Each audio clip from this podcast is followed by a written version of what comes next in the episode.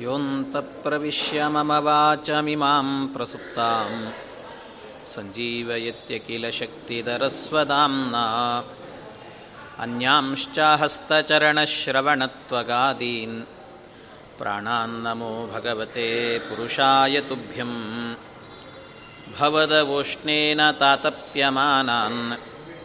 भुवि परं नातमप्रेक्षमाणान् भुवनमान्येन च अन्येन दोष्णा।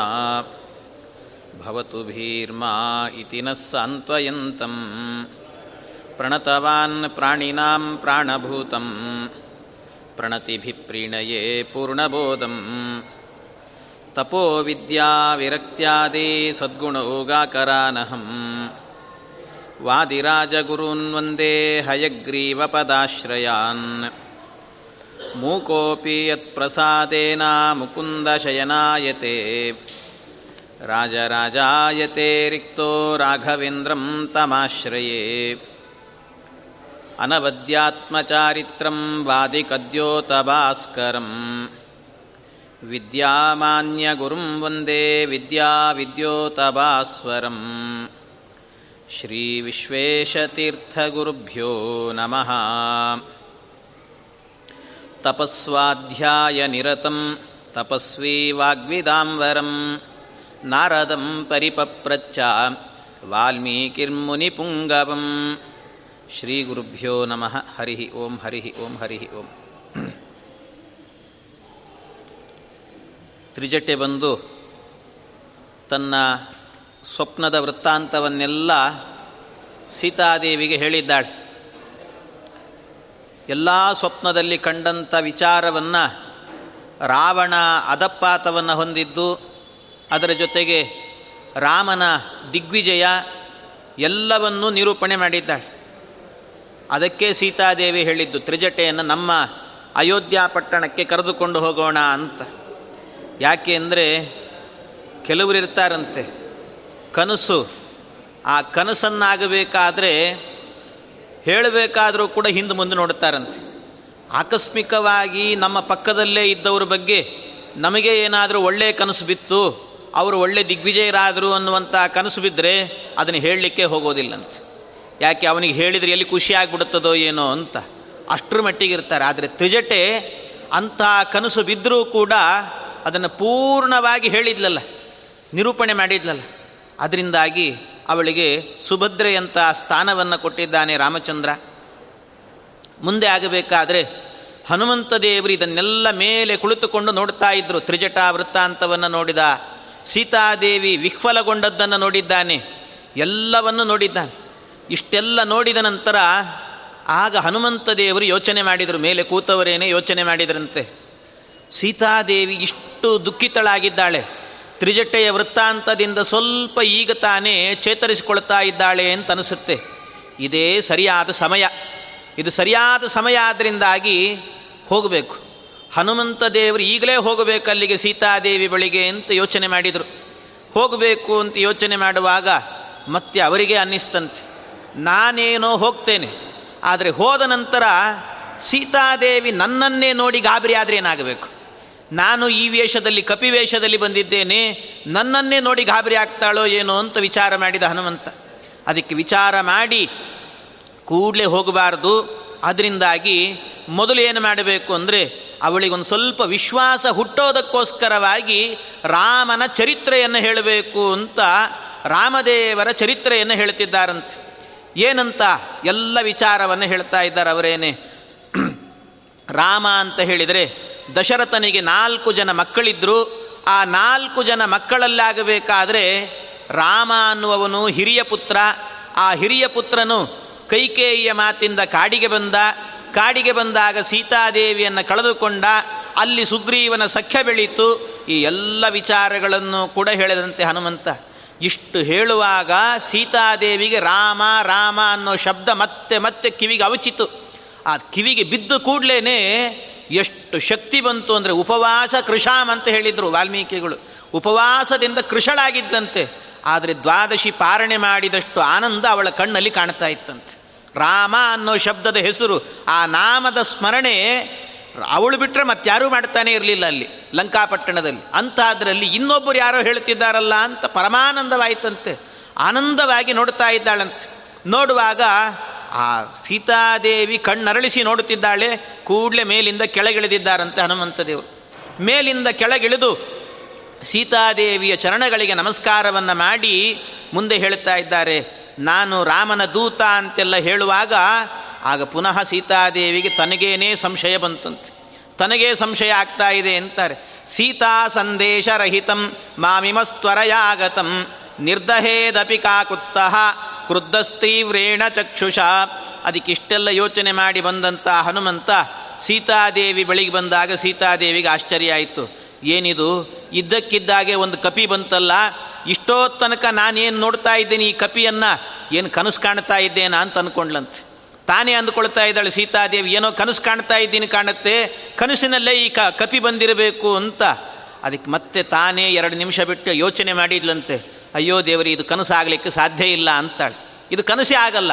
ಯಾಕೆ ಅಂದರೆ ಸೀತಾದೇವಿ ಕೊಡುವ ಕಾರಣ ಅದ್ಭುತವಾಗಿದೆ. ಇದು ಕನಸಾಗಲಿಕ್ಕೆ ಸಾಧ್ಯ ಇಲ್ಲ ಅಂತಾಳೆ. ಏನು ಕಾರಣ ಅಂದರೆ ಕನಸು ಬರಬೇಕು ಅಂದರೆ ನಿದ್ದೆ ಮಾಡಬೇಕು. ನಿದ್ದೆ ಮಾಡಬೇಕು ಅಂದರೆ ರಾಮ ಸಿಗಬೇಕು. ರಾಮ ಸಿಗಲಿಲ್ಲ ಅಂದರೆ ಅಲ್ಲಿ ತನಕ ಸುಖವಾದ ನಿದ್ರೆ ಇಲ್ಲ. ನಿದ್ರೆ ಇಲ್ಲ ಅಂದಮೇಲೆ ಕನಸೇ ಇಲ್ಲ. ಹಾಗಾಗಿ ನಾನು ನಿದ್ದೆ ಮಾಡಿದರೆ ಕನಸು ಬೀಳ್ತಾ ಇತ್ತು. ನಿದ್ದೆನೇ ಮಾಡಿಲ್ಲ ಆದ್ದರಿಂದ ಕನಸು ಬೀಳಲಿಕ್ಕೆ ಹೇಗೆ ಸಾಧ್ಯ? ಆದ್ದರಿಂದ ನನಗೆ ಕನಸಲ್ಲ ಇದು ಅಂತ ಹೇಳಿ ನಿಶ್ಚಯ ಮಾಡಿಕೊಂಡ್ಲಂತೆ ತತಃಶಾಖಾಂತರೇ ಲೀನಂ ದೃಷ್ಟ ಚಲಿತಮಾನಸ ಈ ರೀತಿಯಲ್ಲಿ ಆ ಸಂದರ್ಭದಲ್ಲಿ ತನ್ನನ್ನೇ ತಾನು ನಂಬಿಕೊಳ್ತಾ ಇದ್ದಾಳೆ. ಇವನು ಯಾರೋ ಕಪಿಯನ್ನು ನೋಡಿದ್ದೇನೆ, ಇದು ಕಪ್ ಕನಸಲ್ಲ ಇದು ಅಂತ ತಿಳಿದಂತೆ. ಆಗ ಪುನಃ ಹನುಮಂತ ದೇವರು ಹೇಳ್ತಾ ಇದ್ದಾರೆ ಮುಂದೆ ಮುಂದೆ ಜಾನಕಿ ತಾಪಿ ತತ್ಸೃತ್ವ ವಿಸ್ಮಯಂ ಪರಮಂ ಗತ ತತಸ್ಸಾ ವಕ್ರಕೇಶಾಂತ ಸುಕೇಶಿ ಕೇಶ ಸಂವೃತಂ. ಆಗ ನಾನು ಯಾರು ಅಂತ ಹೇಳಿಬಿಟ್ಟು ಕೂಡ ಮುಂದೆ ವಿವರಣೆ ಕೊಡ್ತಾ ಇದ್ದಾರೆ ಹನುಮಂತ ದೇವರು. ನಾನು ಯಾರು ಅಂತ ಕೇಳಿದರೆ ನಾನು ಬೇರೆ ಯಾರೂ ಅಲ್ಲ.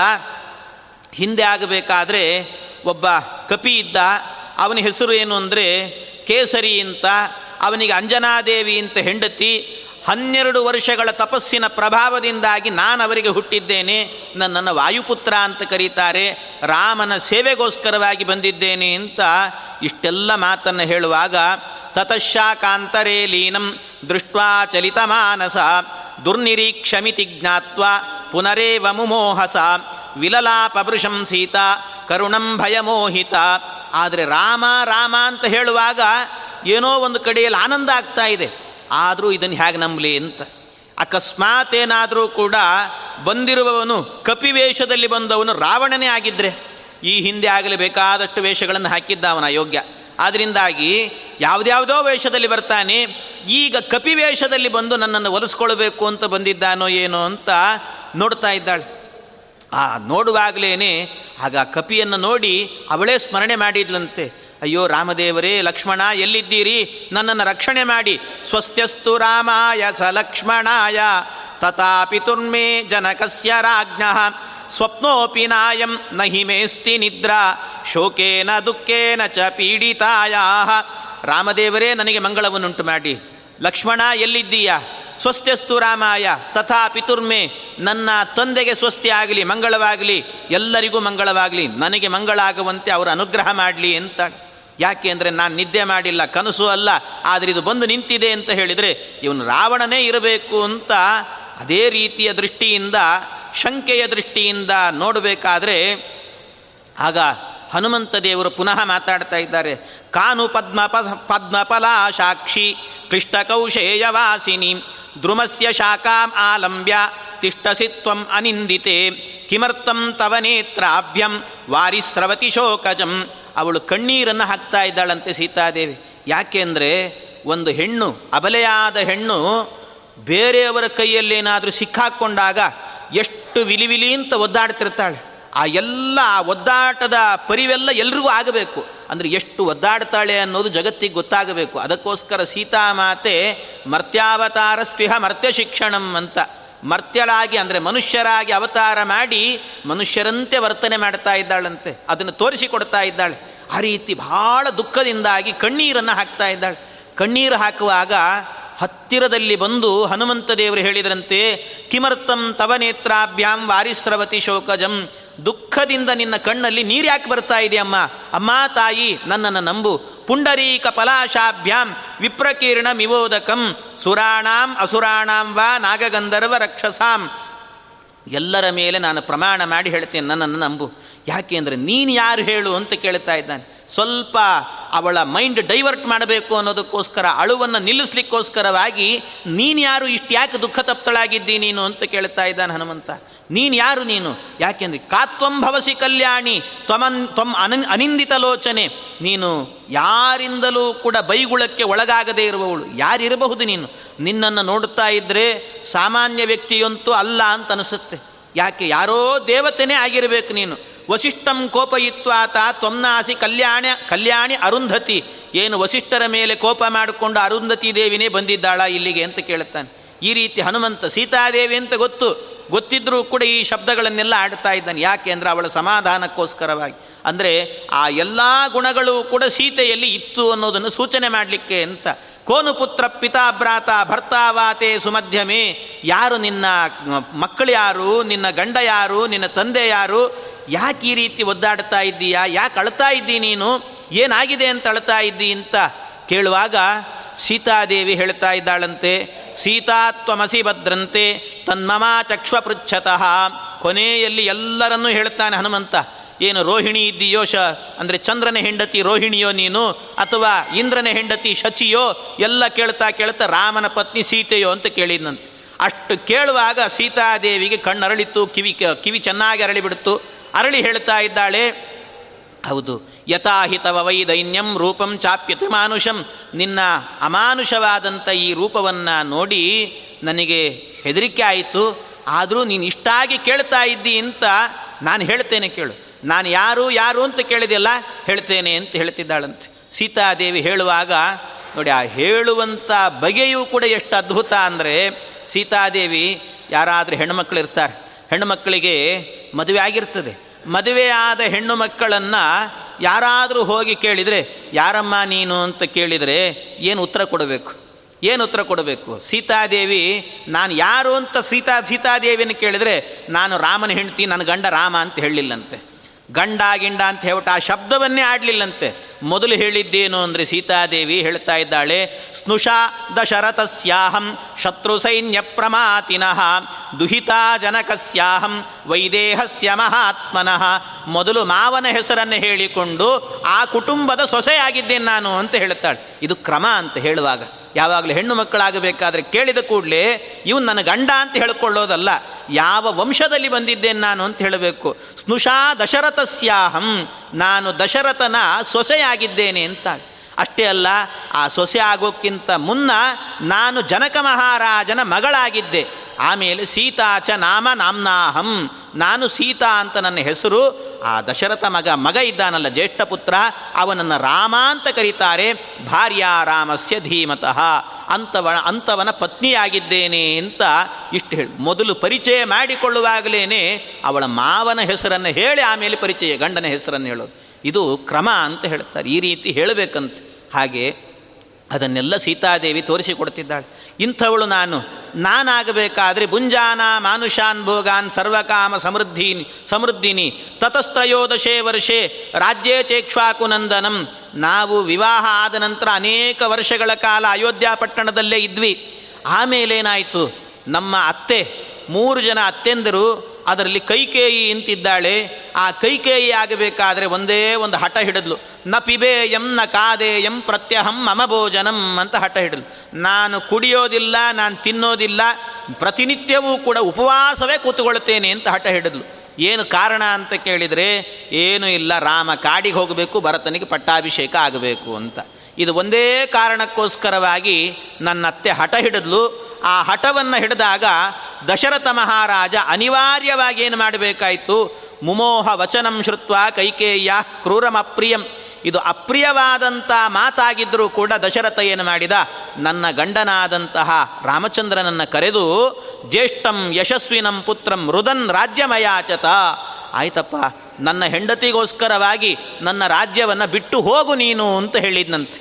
ನನ್ನ ರಾಜ್ಯ ಬಿಟ್ಟು ಹೋಗು, ಕಾಡಿಗೆ ಹೋಗು ನೀನು ಅಂತ ದಶರಥ ಮಹಾರಾಜ ಹೇಳಿದಂತೆ ಇಷ್ಟು ಹೇಳಿದ್ರಿಂದ ನಾವು ಕಾಡಿಗೆ ಬಂದೆವು. ಕಾಡಿಗೆ ಬಂದ ನಂತರ ಅಲ್ಲಿ ಆಗಬೇಕಾದರೆ ರಾವಣ ವಂಚನೆಯಿಂದಾಗಿ ನನ್ನನ್ನು ಹಿಡಿದು ಇಲ್ಲಿ ತಂದಿದ್ದಾನೆ. ರಾಮ ನನ್ನನ್ನು ಬಿಟ್ಟು ಎಲ್ಲೋ ಕೂತಿದ್ದಾನೆ. ಏನು ಮಾಡ್ತಾ ಇದ್ದಾನೋ ಏನೋ ಅಂತ ರಾಮ ರಾಮ ರಾಮ ಅಂತ ಹೇಳಿದ್ಲಂತೆ. ಇಷ್ಟು ಹೇಳಿದಾಗ ಇಲ್ಲೊಂದು ಸತ್ಯಧರ್ಮ ತೀರ್ಥರೇ ಒಂದು ಪ್ರಶ್ನೆ ಮಾಡಿಕೊಳ್ತಾರೆ ಯಾಕೆ ಅಂದರೆ ಸೀತಾದೇವಿ ಹೇಳುವಾಗ ಎಂಥ ಮಾತು ಹೇಳಿದ್ಲು ಅಂದರೆ ದಶರಥ ಮಹಾರಾಜನೇ, ರಾಜ್ಯವನ್ನು ಬಿಟ್ಟುಕೊಟ್ಟು ರಾಮ, ನೀನು ಕಾಡಿಗೆ ಹೋಗು ಅಂತ ಹೇಳಿದ್ನಂತೆ. ಆದರೆ ಅಯೋಧ್ಯಾಕಾಂಡವನ್ನು ಓದಿದವರಿಗೆ ರಾಮಾಯಣದಲ್ಲಿ ಒಂದೇ ಒಂದು ಶಬ್ದವೂ ಕೂಡ ದಶರಥ ಮಹಾರಾಜ, ರಾಮ, ನೀನು ಕಾಡಿಗೆ ಹೋಗು ಅಂದ ಮಾತು ಒಂದು ಅಕ್ಷರವೂ ಕಾಣಿಸೋದಿಲ್ಲ ಅಂತದ್ದು ಅಂಥದ್ರಲ್ಲಿ ಸೀತಾದೇವಿ ಹೇಳ್ತಾಳೆ, ದಶರಥ ಮಹಾರಾಜನೇ, ನೀನು ಕಾಡಿಗೆ ಹೋಗು ಅಂತ ಹೇಳಿದ್ಲು. ರಾಜ್ಯ ಮಯಾಚತ ಅಂತ ಹೇಳ್ತಾರೆ. ರಾಜ್ಯ ಕೊಟ್ಟು ಹೋಗು ಅಂತ. ಈ ರೀತಿ ಹೇಳಿದ್ದಾನೆ ಅಂತ ಹೇಳ್ತಾಳೆ ಇದು ಯಾ, ಯಾವ ರೀತಿ ಕೂಡಿಸ್ಬೇಕಿದನ್ನು ಅಂತ ಕೇಳಿದರೆ ಸತ್ಯಧರ್ಮ ತೀರ್ಥರು ಹೇಳ್ತಾರೆ ಅದನ್ನು ಅವನು ಬಾಯಿ ಬಿಟ್ಟು ಹೇಳಲಿಲ್ಲ, ಅದು ಬಾಯಿ ಬಿಟ್ಟು ಹೇಳದೇ ಇದ್ದರೂ ಕೂಡ ಅದಕ್ಕಿಂತ ಹೆಚ್ಚಾಗಿ ಹೇಳಿದ್ದ ಅಂತ ಹೇಳ್ತಾರೆ ಬಾಯಿ ಬಿಟ್ಟು ಹೇಳ್ದೇನೆ, ಹೆಚ್ಚಾಗಿ ಹೇಳಿಬಿಟ್ಟಿದ್ದ ಅಂತ. ಅದು ಯಾವ ರೀತಿ ಬಾಯಿ ಬಿಟ್ಟು ಹೇಳದೇ ಇದ್ರೆ ಹೆಚ್ಚಾಗಿ ಹೇಗೆ ಹೇಳಲಿಕ್ಕೆ ಸಾಧ್ಯ ಅಂತ ಕೇಳಿದರೆ, ಅದಕ್ಕೇನು ಮಾಡಿದ್ನಂತೆ? ಜ್ಯೇಷ್ಠಂ ಯಶಸ್ವಿನಂ ಪುತ್ರಂ ರುದನ್ ರಾಜ್ಯಮಯಾಚತ ಇವ ಅಂತ ಇಟ್ಟುಕೊಳ್ಬೇಕಂತೆ. ಅಯಾಚತ ಇವ.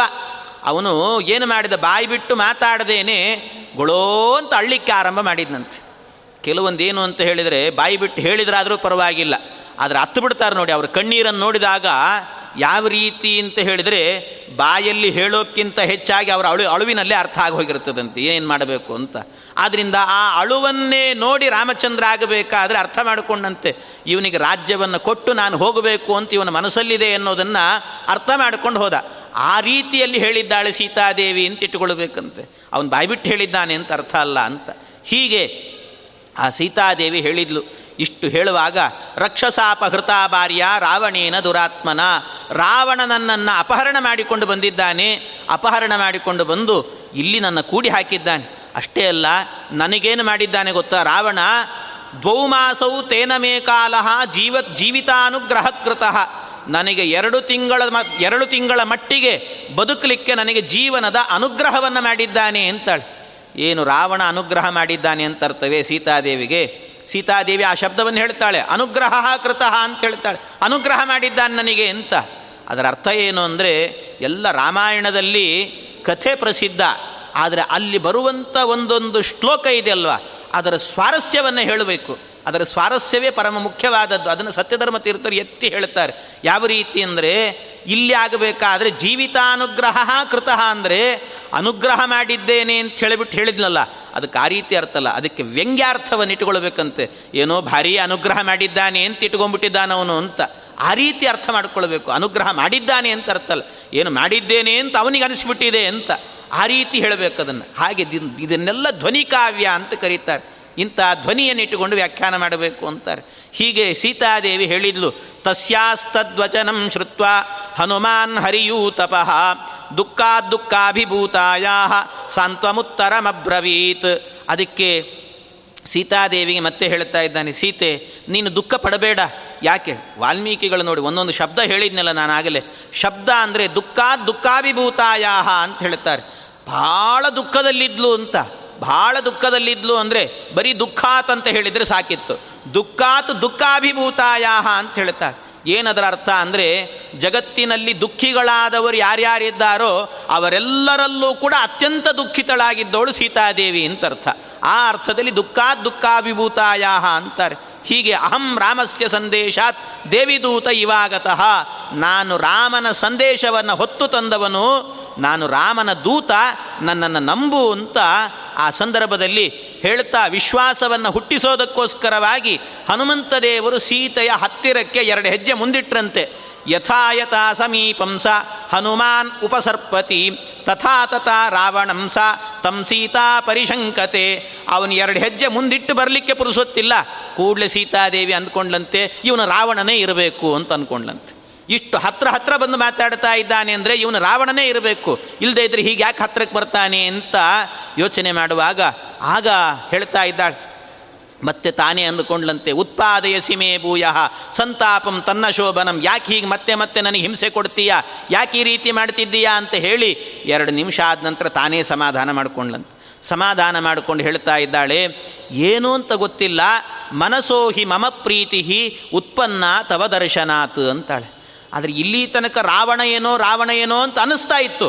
ರಾವಣನೇ ಅಕಸ್ಮಾತ್ ಬಂದಿದ್ದ ಅಂದರೆ ಇಷ್ಟೊಂದು ಮಾತಾಡ್ತಾ ಇರಲಿಲ್ಲ ನಾನು ಅಂತಾಳೆ ಸೀತೆ. ಇಷ್ಟು ಮಾತಾಡ್ತಾನೆ ಇರಲಿಲ್ಲ ನಾನು. ಹಿಂದೆ ಒಂದು ಸರ್ತಿ ರಾವಣ ಬಂದಿದ್ದ. ಮಾತೇ ಆಡಲಿಲ್ಲ. ತಲೆ ಕೆಳಗೆ ಹಾಕ್ಕೊಂಡು ಕೂತಿದ್ಲು ಸೀತಾದೇವಿ. ಆದರೆ ಈಗ ನಿನ್ನನ್ನು ನೋಡಿದಾಗ ಏನು ಅಂತ ಗೊತ್ತಿಲ್ಲ.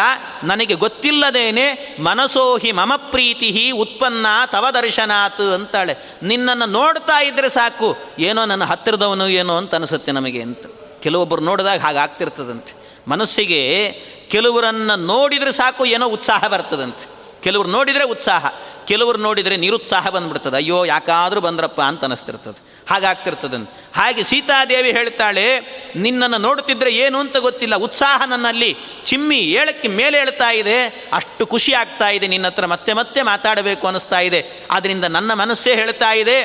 ನೀನು ರಾವಣ ಆಗಲಿಕ್ಕೆ ಸಾಧ್ಯ ಇಲ್ಲ. ಅದರಿಂದಾಗಿ ಚಿತ್ತಂ ಹರಸಿಮೇ ಸೌಮ್ಯ ನದಿ ಕೂಲಂ ಯಥಾರಯ. ಅಹೋ ಸ್ವಪ್ನಸ್ಯ ಸುಖತ ಯಾಹಮೇವಂ ಚಿರಾಹೃತ. ಸ್ವಪ್ನೇ ದೃಷ್ಟ್ವಾಹಿ ವಾನರಂ. ಮತ್ತೆ ಅಂದುಕೊಂಡ್ಲಂತೆ ಅಲ್ಲ ನಾನು ಕನಸಂತೂ ನೋಡಿಲ್ಲ. ಯಾಕೆ ಅಂದರೆ ಕನಸು ಬ, ಕನಸು ಬೀಳಬೇಕು ಅಂದರೆ ನಿದ್ದೆ ಬರಬೇಕಲ್ಲ. ಅದು ಬಂದೇ ಇಲ್ಲ. ರಾಮ ಸಿಗೋ ತನಕ ನಿದ್ದೆನೇ ಇಲ್ಲ ನನಗೆ ಆದ್ದರಿಂದ ಕನಸಿಲ್ಲ. ಆದ್ದರಿಂದ ಇದು ಕನಸಂತೂ ಅಲ್ಲ. ಯಾಕೆ ಅಂದರೆ ಕನಸಿನಲ್ಲಿ ಕೋತಿಯನ್ನು ನೋಡಿದರೆ ಅದು ಅಶುಭ ಅಂತ ಹೇಳುತ್ತಾರೆ. ಅದನ್ನು ಕನಸಲ್ಲಿ ಕೋತಿ ಕಾಣಬಾರ್ದಂತೆ. ಆದ್ದರಿಂದ ಎಲ್ಲಾದರೂ ಕನಸಲ್ಲಿ ನೋಡಿ ನನಗೇನಾದರೂ ಅಶುಭ ಆಗುತ್ತೋ ಏನೋ ಅಂದ್ಕೊಂಡು ಇದು ಕನಸಲ್ಲ ಅಂತ ನಿಶ್ಚಯ ಮಾಡಿಕೊಂಡಂತೆ. ಕನಸಲ್ಲ ಅಂತ ಗೊತ್ತಾಯಿತು. ಆಮೇಲೆ ಆದರೂ ಒಂದು ವೇಳೆ ವಿಶ್ವಾಸ ಮಾಡಬೇಕು ಅಂದರೆ ನೋಡಿ ಸೀತಾದೇವಿ ತೋರಿಸಿಕೊಡ್ತಿದ್ದಾಳೆ. ಯಾರೋ ಬಂದು ಎರಡು ಮಾತು ಒಳ್ಳೆಯ ಮಾತನ್ನು ಆಡಿಬಿಟ್ರು ಅಂದು ಕೂಡಲೇ ಅದಕ್ಕೆ ಭಾಳ ಒಳ್ಳೆಯವರವರು, ತುಂಬ ಒಳ್ಳೆಯವರು ಇಷ್ಟು ಮಾತಾಡ್ತಿದ್ದಾರೆ, ಅಷ್ಟು ಚೆನ್ನಾಗಿ ಹೇಳ್ತಾ ಇದ್ದಾರೆ, ಎಲ್ಲ ಅವರನ್ನು ನೋಡಿದರೆ ಪೂರ್ಣ ನಂಬಬೇಕು ಅಂತ ಅನಿಸುತ್ತೆ. ಆದ್ದರಿಂದ ನಾವೆಲ್ಲಾದರೂ ಊರಿಗೆ ಹೋಗ್ತೀವಿ ಅಂತ ಆದರೆ ಮನೆ ಬೀಗದ ಕೈ ಎಲ್ಲ ಅವ್ರ ಕೈಗೆ ಕೊಟ್ಟು ಹೋಗ್ಬಿಡೋಣ ಅಂತ ಹೇಳ್ತಿರ್ತಾರಂತೆ. ಆ ರೀತಿ ಇರ್ತಾರೆ. ಆದರೆ ಸೀತಾದೇವಿ ಹೇಳ್ತಾಳೆ, ಹಾಗೆ ಮಾಡಬಾರ್ದಂತೆ. ಹಾಗೆಲ್ಲ ಮಾಡಬಾರ್ದು. ಸೀತಾದೇವಿ ಹನುಮಂತ ಬಂದರೂ ಕೂಡ ಯಾವ ರೀತಿ ಹೇಳ್ತಿದ್ದಾಳೆ ಅಂದರೆ, ಸರಿ, ಇವನ ಬಗ್ಗೆ ಇನ್ನೂ ವಿಶ್ವಾಸ ನನಗೆ ಹುಟ್ಟಬೇಕು ಅಂತ ಆದರೆ ಇವನು ನಿಜವಾಗ್ಲೂ ರಾಮನ ದೂತನಾಗಿದ್ದರೆ ಇವನನ್ನು ಪರೀಕ್ಷೆ ಮಾಡಬೇಕು ಅಂತ ಅನ್ನಿಸ್ತಂತೆ. ಅದಕ್ಕೆ ಪರೀಕ್ಷೆ ಮಾಡಬೇಕು ಅಂತ ಹನುಮಂತನಿಗೆ ಹೇಳಿದ್ಲಂತೆ, ಸತ್ಯವಾದಿ ಮಧುರವಾಗ್ದೇವೋ ವಾಚಸ್ಪತಿರ್ಯಥ, ನೀನು ನಿಜವಾಗಲೂ ಕೂಡ ಏನಾದರೂ ಒಂದು ವೇಳೆ ರಾಮನ ದೂತನೇ ಆಗಿದ್ದರೆ ರಾಮನನ್ನು ಸರಿಯಾಗಿ ನೋಡಿದರೆ, ರಾಮನ ರೂಪ ಹೇಗಿದೆ ಅಂತ ಹೇಳು. ರಾಮನ ವ್ಯಕ್ತಿತ್ವವನ್ನು ಹೇಳು, ರಾಮನ ಗುಣಗಾನ ಮಾಡು. ಆಗ ನಿನ್ನನ್ನು ಒಪ್ಪುಗೊಳ್ಳುತ್ತೇನೆ ಅಂತ ಸೀತಾದೇವಿ ಹೇಳಿಲ್ಲಂತೆ. ಈ ಮಾತು ಹೇಳುವಾಗ ಆ ಹನುಮಂತ ದೇವರಿಗೆ ಆದ ಆನಂದ ಇದೆಯಲ್ಲ, ಪರಮಾನಂದ ಅಂತ. ಯಾಕೆ ಅಂದರೆ ಕೇಳಿ ಹೇಳಿಸಿಕೊಳ್ಳೋರೇ ಬಹಳ ವಿರಳ. ಅಂತ ಅದರಲ್ಲಿ ರಾಮನ ಗುಣಗಾನವನ್ನು ಮಾಡು ಅಂತ ಹೇಳಿದ್ದೀಯಲ್ಲ, ಅದನ್ನು ಹೇಳ್ತಾರೆ ನಾರಾಯಣ ಪಂಡಿತಾಚಾರ್ಯ ಹೇಳುವಾಗ, ವಾರ್ತಾಂಚ ಆರ್ತಿ ವಿಧಾಂತಸ್ಯ ಪುಣ್ಯಕೀರ್ತೆ ಪ್ರಕೀರ್ತಯ ಅಂತ ಹೇಳ್ತಾರೆ ಎಂಥದ್ದು ಅಂದರೆ ಪುಣ್ಯಕೀರ್ತೆಯ ವಾರ್ತೆ ಆರ್ತಿ ಪರಿಹಾರಕ ರಾಮ ವಾರ್ತೆ ಅಂತ ಹೇಳ್ತಾರೆ. ಆರ್ತಿ ಪರಿಹಾರಕ, ಆರ್ತಿ ಅಂದರೆ ದುಃಖ. ದುಃಖವನ್ನೆಲ್ಲ ಪರಿಹಾರ ಮಾಡುತ್ತದಂತೆ ಮತ್ತಷ್ಟೇ ಅಲ್ಲ, ಪುಣ್ಯ, ಪುಣ್ಯದ ಕೀರ್ತಿಯನ್ನು ಕೊಡ್ತದಂತೆ. ಪುಣ್ಯಕೀರ್ತಿಯ ವಾರ್ತೆ ಆರ್ತಿ ಪರಿಹಾರಕ ರಾಮ ವಾರ್ತೆ ಅಂತಾರೆ ನಾರಾಯಣ ಪಂಡಿತಾಚಾರ್ಯ. ಹಾಗಾಗಿ ಅಂತಹದ್ದು ಅಂತಹ ಕಥೆಯನ್ನು ಹೇಳುವ ಯೋಗ ನನಗೆ ಲಭ್ಯವಾಯಿತು ಅಂತ ಪರಮಾನಂದ ತುಂದಿಲರಾಗಿ ರಾಮನ ಬಗ್ಗೆ, ಅವನ ವ್ಯಕ್ತಿತ್ವದ ಬಗ್ಗೆ ವರ್ಣನೆಯನ್ನು ಮಾಡುತ್ತಾ ಇದ್ದಾರೆ. ಆದಿತ್ಯ ಇವ ತೇಜಸ್ವಿ ಲೋಕಕಾಂತ ಶಶೀಯತ ಇದೆಲ್ಲ ಅವನ ಬಗ್ಗೆ ಉಪಮೆ ಕೊಡ್ತಾ ಇದ್ದಾನೆ. ಯಾವ ರೀತಿಯಾಗಿ ಜಗತ್ತಿನಲ್ಲಿ ಸೂರ್ಯ ಬೆಳಕನ್ನು ಕೊಡ್ತಾನೆ ಹಾಗೆ ಸಜ್ಜನರಿಗೆ ಬೆಳಕಾಗಿ ನಿಂತಿರುವವನು ಸು ರಾಮಚಂದ್ರ. ಇನ್ನು ಯಾವ ರೀತಿ ಶಶಿ, ಚಂದ್ರನಾದವನು ಯಾವ ರೀತಿಯಾಗಿ ಎಲ್ಲ ಸಜ್ಜನರಿಗೆ ಸಂತೋಷವನ್ನುಂಟು ಮಾಡ್ತಾನೆ ಹಾಗೆ ಸಂತೋಷ ಉಂಟು ಮಾಡುವವನು ಸತ್ಯವಾದಿ ಮಧುರವಾಗ್ದೇವೋ ವಾಚಸ್ಪತಿ ಯತ ಇವನು ಸತ್ಯವಾದಿ, ಯಾವಾಗಲೂ ಸತ್ಯವನ್ನೇ ಹೇಳುತ್ತಾನೆ, ಮಧುರವಾದ ಮಾತನ್ನಾಡ್ತಾನೆ ವಾಚಸ್ಪತಿರಿಯತ ಮಾತು ಬಲ್ಲವರಲ್ಲಿ ವಾಚಸ್ಪತಿಯನ್ನು ಹೇಳುತ್ತಾರೆ. ಯಾರು ಮಾತು ಬಲ್ಲವನು ಅವನಿಗೆ ವಾಚಸ್ಪತಿ ಅಂತ ಕರೀತಾರೆ. ಹಾಗೆ ಇವನು ಕೂಡ ಮಾತಿನಲ್ಲಿ ವಾಚಸ್ಪತಿ ಅಂತ ಇದ್ದಾನೆ. ಇವನು ಇನ್ನೂ ಎಂಥವನು ಅಂದರೆ ಅಪಕೃಷ್ಯಾಶ್ರಮಾತ್ ಪದ್ ಪದಾನ್ ಮೃಗರೂಪೇಣ ರಾಘವಂ ಶೂನ್ಯೇ ಏನಾಪನೀತಾಸಿ ತಸ್ಯ ದ್ರಕ್ಷಸಿ ಯತ್ಫಲಂ. ಅದರಿಂದ ಇದನ್ನೆಲ್ಲ ನಂಬು ರಾಮಚಂದ್ರನ ವ್ಯಕ್ತಿತ್ವ ಹೀಗಿದೆ ಅಂತ ಹೇಳ್ತಾ, ತೇನಾಹಂ ಪ್ರೀ ಪ್ರೇಷಿತೋ ಪ್ರೇಷಿತೋ ದೂತಃ, ಆ ರಾಮಚಂದ್ರ ಕಳಿಸಿಕೊಟ್ಟವನೇ ನಾನು ಅಂತ ಹೇಳ್ತಿದ್ದಾನೆ ನಾನು ದೂತ, ಅವನ ದೂತನಾಗಿ ಬಂದಿದ್ದೇನೆ. ರಾಮಸ್ಯ ಸಖಾದೇವಿ, ಸುಗ್ರೀವೋ ನಾಮವಾನರಹ. ರಾಮನ ಸಖನಾಗಿ ಸುಗ್ರೀವನಿದ್ದಾನೆ. ಆ ಸುಗ್ರೀವನ ಕೈ ಕೆಳಗೆ ಕೆಲಸ ಮಾಡ್ತಾ ಇದ್ದಂಥ ವಾನರ ನಾನು. ಆ ವಾನರನೇ ಬಂದಿದ್ದೇನೆ. ನಿನ್ನನ್ನು ನೋಡಿ ರಾಮಚಂದ್ರನ ಆ ಸಂದೇಶವನ್ನು ಹೇಳಬೇಕು ಅಂತ. ತಾಂತು ರಾಮಕಥಾಂ ಶ್ರುತ್ವ ವೈದೇಹಿ ವಾನರ ಋಷಭಾತ್. ಉವಾಚ ವಚನಂ ಸೌಮ್ಯಂ, ಇದಂ ಮಧುರೆಯಾಗಿರ. ಇನ್ನೂ ಮುಂದೆ ಆ ರಾಮಚಂದ್ರನ ಬಗ್ಗೆ ಇಷ್ಟು ಹೇಳುವಾಗ ಮತ್ತೆ ಕೇಳ್ತಾ ಇದ್ದಾಳೆ, ರಾಮಚಂದ್ರನ ಬಗ್ಗೆ ಎಷ್ಟು ಚೆನ್ನಾಗಿ ಹೇಳ್ತಾ ಇದೆಯಲ್ಲ ಇನ್ನೂ ಹೇಳು ಅಂತ ಹೇಳಿಬಿಟ್ಟು ಕೇಳಿಲ್ಲಂತೆ ಕೊತೆ ರಾಮೇಣ ಸಂಸರ್ಗ ಕಥಂ ಜಾನಾಸಿ ಲಕ್ಷ್ಮಣಂ, ವಾನರಾಣಾಂ ನರಾಣಾಂಚ ಕಥಮಾಸೀತ್ ಸಮಾಗಮ. ಕೇಳಿದ್ಲು ಸೀತಾ. ಸೀತೆನೇ ಕೇಳುತ್ತಿದ್ದಾಳೆ ಯಾವ ರೀತಿಯಲ್ಲಿ ವಾನರರಿಗೂ ಮತ್ತು ನನ್ನ ರಾಮಚಂದ್ರನಿಗೂ ಸಖ್ಯ ಬೆಳೆದದ್ದು ಹಾಗೆ? ರಾಮಲಕ್ಷ್ಮಣರು ಹೇಗಿದ್ದಾರೆ? ಸುಗ್ರೀವ ಅಂತ ಹೇಳ್ತಿದ್ದಿ ಅವನು ಹೇಗಿದ್ದಾನೆ? ನೀವೆಲ್ಲ ಒಟ್ಟು ಸೇರ್ಲಿಕ್ಕಾದರೂ ಕೂಡ ಎಲ್ಲಿ ಸೇರಿದ ಸ್ಥಳ ಯಾವುದು? ಏನು? ಎಲ್ಲ ಹೇಳು ನನಗೆ ಅಂತ ಕೇಳುವಾಗ ಹನುಮಂತ ದೇವರು ಮತ್ತೆ ಪುನಃ ಹೇಳಿದ್ರಂತೆ, ರಾಮದೇವರನ್ನು ವರ್ಣನೆ ಮಾಡುತ್ತಾ ಹೇಳ್ತಾರೆ ರಾಮ ಕಮಲ ಪತ್ರಾಕ್ಷ ಸರ್ವಸತ್ವ ಮನೋಹರ ರೂಪದಾಕ್ಷಿಣ್ಯ ಸಂಪನ್ನ ಪ್ರಸೂತೋ ಜನಕಾತ್ಮಜೆ. ರಾಮದೇವರ ಬಗ್ಗೆ ಹೇಳು ಅಂದು ಕೂಡಲೇ ರಾಮಚಂದ್ರನ ಬಗ್ಗೆ ಎಲ್ಲ ಅವನ ದೇಹದ ಲಕ್ಷಣಗಳನ್ನೆಲ್ಲ ಹೇಳಿದ್ರಂತೆ. ದೇಹದ ಲಕ್ಷಣಗಳನ್ನೆಲ್ಲ ಹೇಳ್ತಾ ಮೊದಲಿಗೇನು ಮಾಡಿದ್ರಂತೆ, ಅವರು ಹೇಳಿದ್ದು ರಾಮ ಕಮಲಪತ್ರಾಕ್ಷ ಅಂತ. ಮೊದಲು ಹೇಳಿದ್ದು ಯಾವುದು ಅಂದರೆ ನಿಜವಾಗಲೂ ಇರುವಂತಹದ್ದು ವರ್ಣನೆ ಮಾಡಬೇಕು ಅಂದರೆ, ಹೇಗೆ ವರ್ಣನೆ ಮಾಡಬೇಕು ಅಂದರೆ, ಒಬ್ಬ ಮನುಷ್ಯರನ್ನು ಗುರುಗಳನ್ನೇನಾದರೂ ವರ್ಣನೆ ಮಾಡಬೇಕು ಅಂದರೆ, ಅವರನ್ನು ಯಾವ ರೀತಿ ಮಾಡಬೇಕು? ಆಪಾದ ಮೌಲಿ ಪರ್ಯಂತಂ ಗುರುಣಾಂ ಆಕೃತಿಂ ಸ್ಮರೇತ್ ಅಂತ ಹೇಳ್ತಾರೆ. ಆಪಾದ ಮೌಲಿ ಪರ್ಯಂತಂ ಅಂದರೆ ಪಾದದಿಂದ ಅವರ ಮುಡಿ ತನಕಲೂ ಕೂಡ ವರ್ಣನೆ ಮಾಡಬೇಕು ಅಂತಿರೋದು ಮನುಷ್ಯರನ್ನಾಗಬೇಕಾದ್ರೆ. ದೇವತೆಗಳನ್ನು ಮನುಷ್ಯ ಮೌಲಿತಃ ವರ್ಣ್ಯಾಹ, ದೇವಾಹ ಪಾದತಃ ಅಂತ ಹೇಳ್ತಾರೆ. ಮ, ಮನುಷ್ಯರಾಗಬೇಕಾದರೆ ತಲೆಯಿಂದ ವರ್ಣನೆ ಮಾಡಬೇಕು. ತಲೆಯಿಂದ ವರ್ಣನೆ, ಮನುಷ್ಯರನ್ನು. ಇನ್ನು ಇವರನ್ನಾಗುವಾಗ ದೇವತೆಗಳನ್ನು ಪಾದದಿಂದ ವರ್ಣನೆ ಅಂತ ಶಾಸ್ತ್ರದಲ್ಲಿರೋದು. ಆದರೆ ಇಲ್ಲಿ ಆಗಬೇಕಾದರೆ ರಾಮಚಂದ್ರನ ಬಗ್ಗೆ ಹೇಳುವಾಗ ಹನುಮಂತ ದೇವರು ಮೊದಲು ವರ್ಣನೆ ಮಾಡಿದ್ದು ಯಾರನ್ನ ಅಂತ ಹೇಳಿದರೆ ರಾಮಚಂದ್ರನ ಕಣ್ಣನ್ನು ವರ್ಣನೆ ಮಾಡಿದ್ರಂತೆ. ರಾಮಚಂದ್ರನ ಕಣ್ಣನ್ನು ವರ್ಣನೆ ಮಾಡ್ತಾರೆ. ಎಂಥ ಕಣ್ಣು? ಕಮಲ ಪತ್ರಾಕ್ಷ ಅಂತ ಹೇಳ್ತಾರೆ. ಕಮಲದಂಥ ಕಮಲದ ದಳಗಳು ಹೇಗಿರ್ತಾವೆ ಅಷ್ಟು ಪರಮಸುಂದರವಾದಂಥ ಕಣ್ಣು ಅಂತ ಹೇಳ್ತಾರೆ. ಆ ಕಣ್ಣಿನಲ್ಲಾಗಬೇಕಾದ್ರೆ ಏನು ಕಂಡಿದ್ರೋ ಏನೋ ಹನುಮಂತ ದೇವರು ಎಷ್ಟು ಆ ಕಣ್ಣನ್ನು ಸ್ಮರಣೆ ಮಾಡಿಕೊಳ್ತಾರೆ ಅಂತ ಹೇಳಿದರೆ ಹನುಮಂತ ದೇವರಾಗಿದ್ದಾಗ ಆ ಕಣ್ಣನ್ನು ನೋಡಿದವರು. ಆಗ ನೋಡಿದ್ದು ಅವರು ಮುಂದೆ ಭೀಮಸೇನ್ ದೇವರಾದರು, ಆಮೇಲೆ ಮಧ್ವಾಚಾರ್ಯರಾಗಿ ಅವತಾರ ಮಾಡಿದರು. ಮಧ್ವಾಚಾರ್ಯರಾಗಿ ಅವತಾರ ಮಾಡಿದಾಗಲೂ ಕೂಡ ಅವರಿಗೆ ಗೋಪೀಚಂದನದ ಮುದ್ದೆಯಲ್ಲಿ ಕೃಷ್ಣ ಪರಮಾತ್ಮ ಸಿಕ್ಕನಂತೆ. ಕೃಷ್ಣ ಸಿಕ್ಕಾಗ ಆ ಕೃಷ್ಣನನ್ನು ಹೊತ್ತುಕೊಂಡು ಹೋಗ್ತಾ ಇದ್ದರು ಹೋಗುವಾಗಲೇ ದ್ವಾದಶ ಸ್ತೋತ್ರದ ರಚನೆ ಆದದ್ದು ಆ ದ್ವಾದಶ ಸ್ತೋತ್ರದಲ್ಲಾಗುವಾಗ ಕೈಯಲ್ಲಿ ಹಿಡಿದಿರೋದು ಕೃಷ್ಣನನ್ನು. ಆದರೆ ವರ್ಣನೆ ಮಾಡ್ತಾ ಮಾಡ್ತಾ ಮಾಡ್ತಾ ಹೋಗಿ ಒಂದೇ ವಂದ್ಯಂ ಸದಾನಂದಂ, ವಾಸುದೇವಂ ನಿರಂಜನಂ, ಇಂದಿರಾಪತಿಮಾದ್ಯಾದಿ, ವರದೇಶವರಪ್ರದಂ, ನಮಾಮಿ ನಿಖಿಲಾದೀಶ, ಕಿರೀಟಾಗೃಷ್ಟಪೀಠವತ್ ಎಲ್ಲ ಹೇಳ್ತಾ ಹೇಳ್ತಾ ಕೊನೆಗೆ ಬರುವಾಗ ಹೇಳ್ತಾರೆ ಸ್ಮರಾಮಿ ಭವಸಂತಾಪಂ ಹಾನಿದಾಮೃತಸಾಗರಂ ಪೂರ್ಣಾನಂದಸ್ಯ ರಾಮಸ್ಯ, ಸಾನುರಾಗಾವಲೋಕನಂ ಎಂಥ ಅದ್ಭುತ. ಕೈಯಲ್ಲಿ ಹಿಡಿದಿರುವಂತಹದ್ದು ಕೃಷ್ಣನ ಮೂರ್ತಿ. ಕೃಷ್ಣನ ಮೂರ್ತಿಯನ್ನು ಹಿಡಿದು ಯಾವ ಶಬ್ದವನ್ನೂ ಹೇಳಲಿಲ್ಲ, ಯಾವ ಅವತಾರದ ಶಬ್ದಗಳನ್ನು ಹೇಳಲಿಲ್ಲ ಭಗವಂತನದ್ದು. ಆದರೆ ಅವನ ಕಣ್ಣನ್ನು ವರ್ಣನೆ ಮಾಡುವಾಗ ಮಾತ್ರ ಪೂರ್ಣಾನಂದಸ್ಯ ರಾಮಸ್ಯ ಸಾನುರಾಗಾವಲೋಕನಂ ಅಂತ ಹೇಳ್ತಾರೆ. ಮಧ್ವಾಚಾರ್ಯರಾಗಿ ಅವತಾರ ಮಾಡಿದಾಗಲೂ ಕೂಡ ಆ ರಾಮಚಂದ್ರ ಎಂಥ ಕರುಣಾಪೂರ್ಣವಾದ ದೃಷ್ಟಿಯಿಂದ ನಮ್ಮನ್ನು ನೋಡ್ತಾ ಇದ್ದ, ಎಷ್ಟು ಅನುರಾಗಯುಕ್ತವಾದಂಥ ಕಣ್ಣು ಅವನದ್ದು ಅಂತ ಆ ಕೃಷ್ಣನ ಮೂರ್ತಿಯನ್ನು ನೋಡಿಕೊಂಡು, ಆ ರಾಮನೇ ಇವನು ಅಂತ ಅನುಸಂಧಾನ ಮಾಡಿಕೊಳ್ತಾರಲ್ಲ. ಅಂದರೆ ಆ ರಾಮನ ಕಣ್ಣು ಎಷ್ಟು ಅವನ ಮೇಲೆ ಪ್ರಭಾವ ಬೀರಿತ್ತು ಅಂತ ಅರ್ಥ ಮಾಡಿಕೊಳ್ಬೇಕು.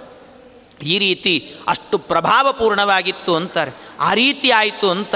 ಹಾಗೆ ರಾಮ ಕಮಲಪತ್ರಾಕ್ಷ ಕಮಲದಂಥ ಕಣ್ಣು ಅಂತ. ಕಣ್ಣಲ್ಲೇ ಮಾತಾಡ್ತಾ ಇದ್ದಂತೆ ರಾಮ, ಕಣ್ಣಲ್ಲೇ ಮಾತಾಡ್ತಿದ್ದ. ಯಾರಾದರೂ ನೋಡಿದ ಕೂಡಲೇ ಎಲ್ಲೋ ದೇವ್ರ ಪೂಜೆ ಕೂತಿದ್ದಾನೆ, ಮಾತಾಡಬಾರ್ದು. ಆದರೂ ಕಣ್ಣಿಂದ ನೋಡಿದರೆ ಸಾಕು ನಮ್ಮ ಜೊತೆಗೆ ರಾಮ ಮಾತಾಡದ ಅಂತ ಅನಿಸ್ತಿತ್ತಂತೆ. ಆ ರೀತಿ ಮಾತಾಡ್ತಿದ್ದ.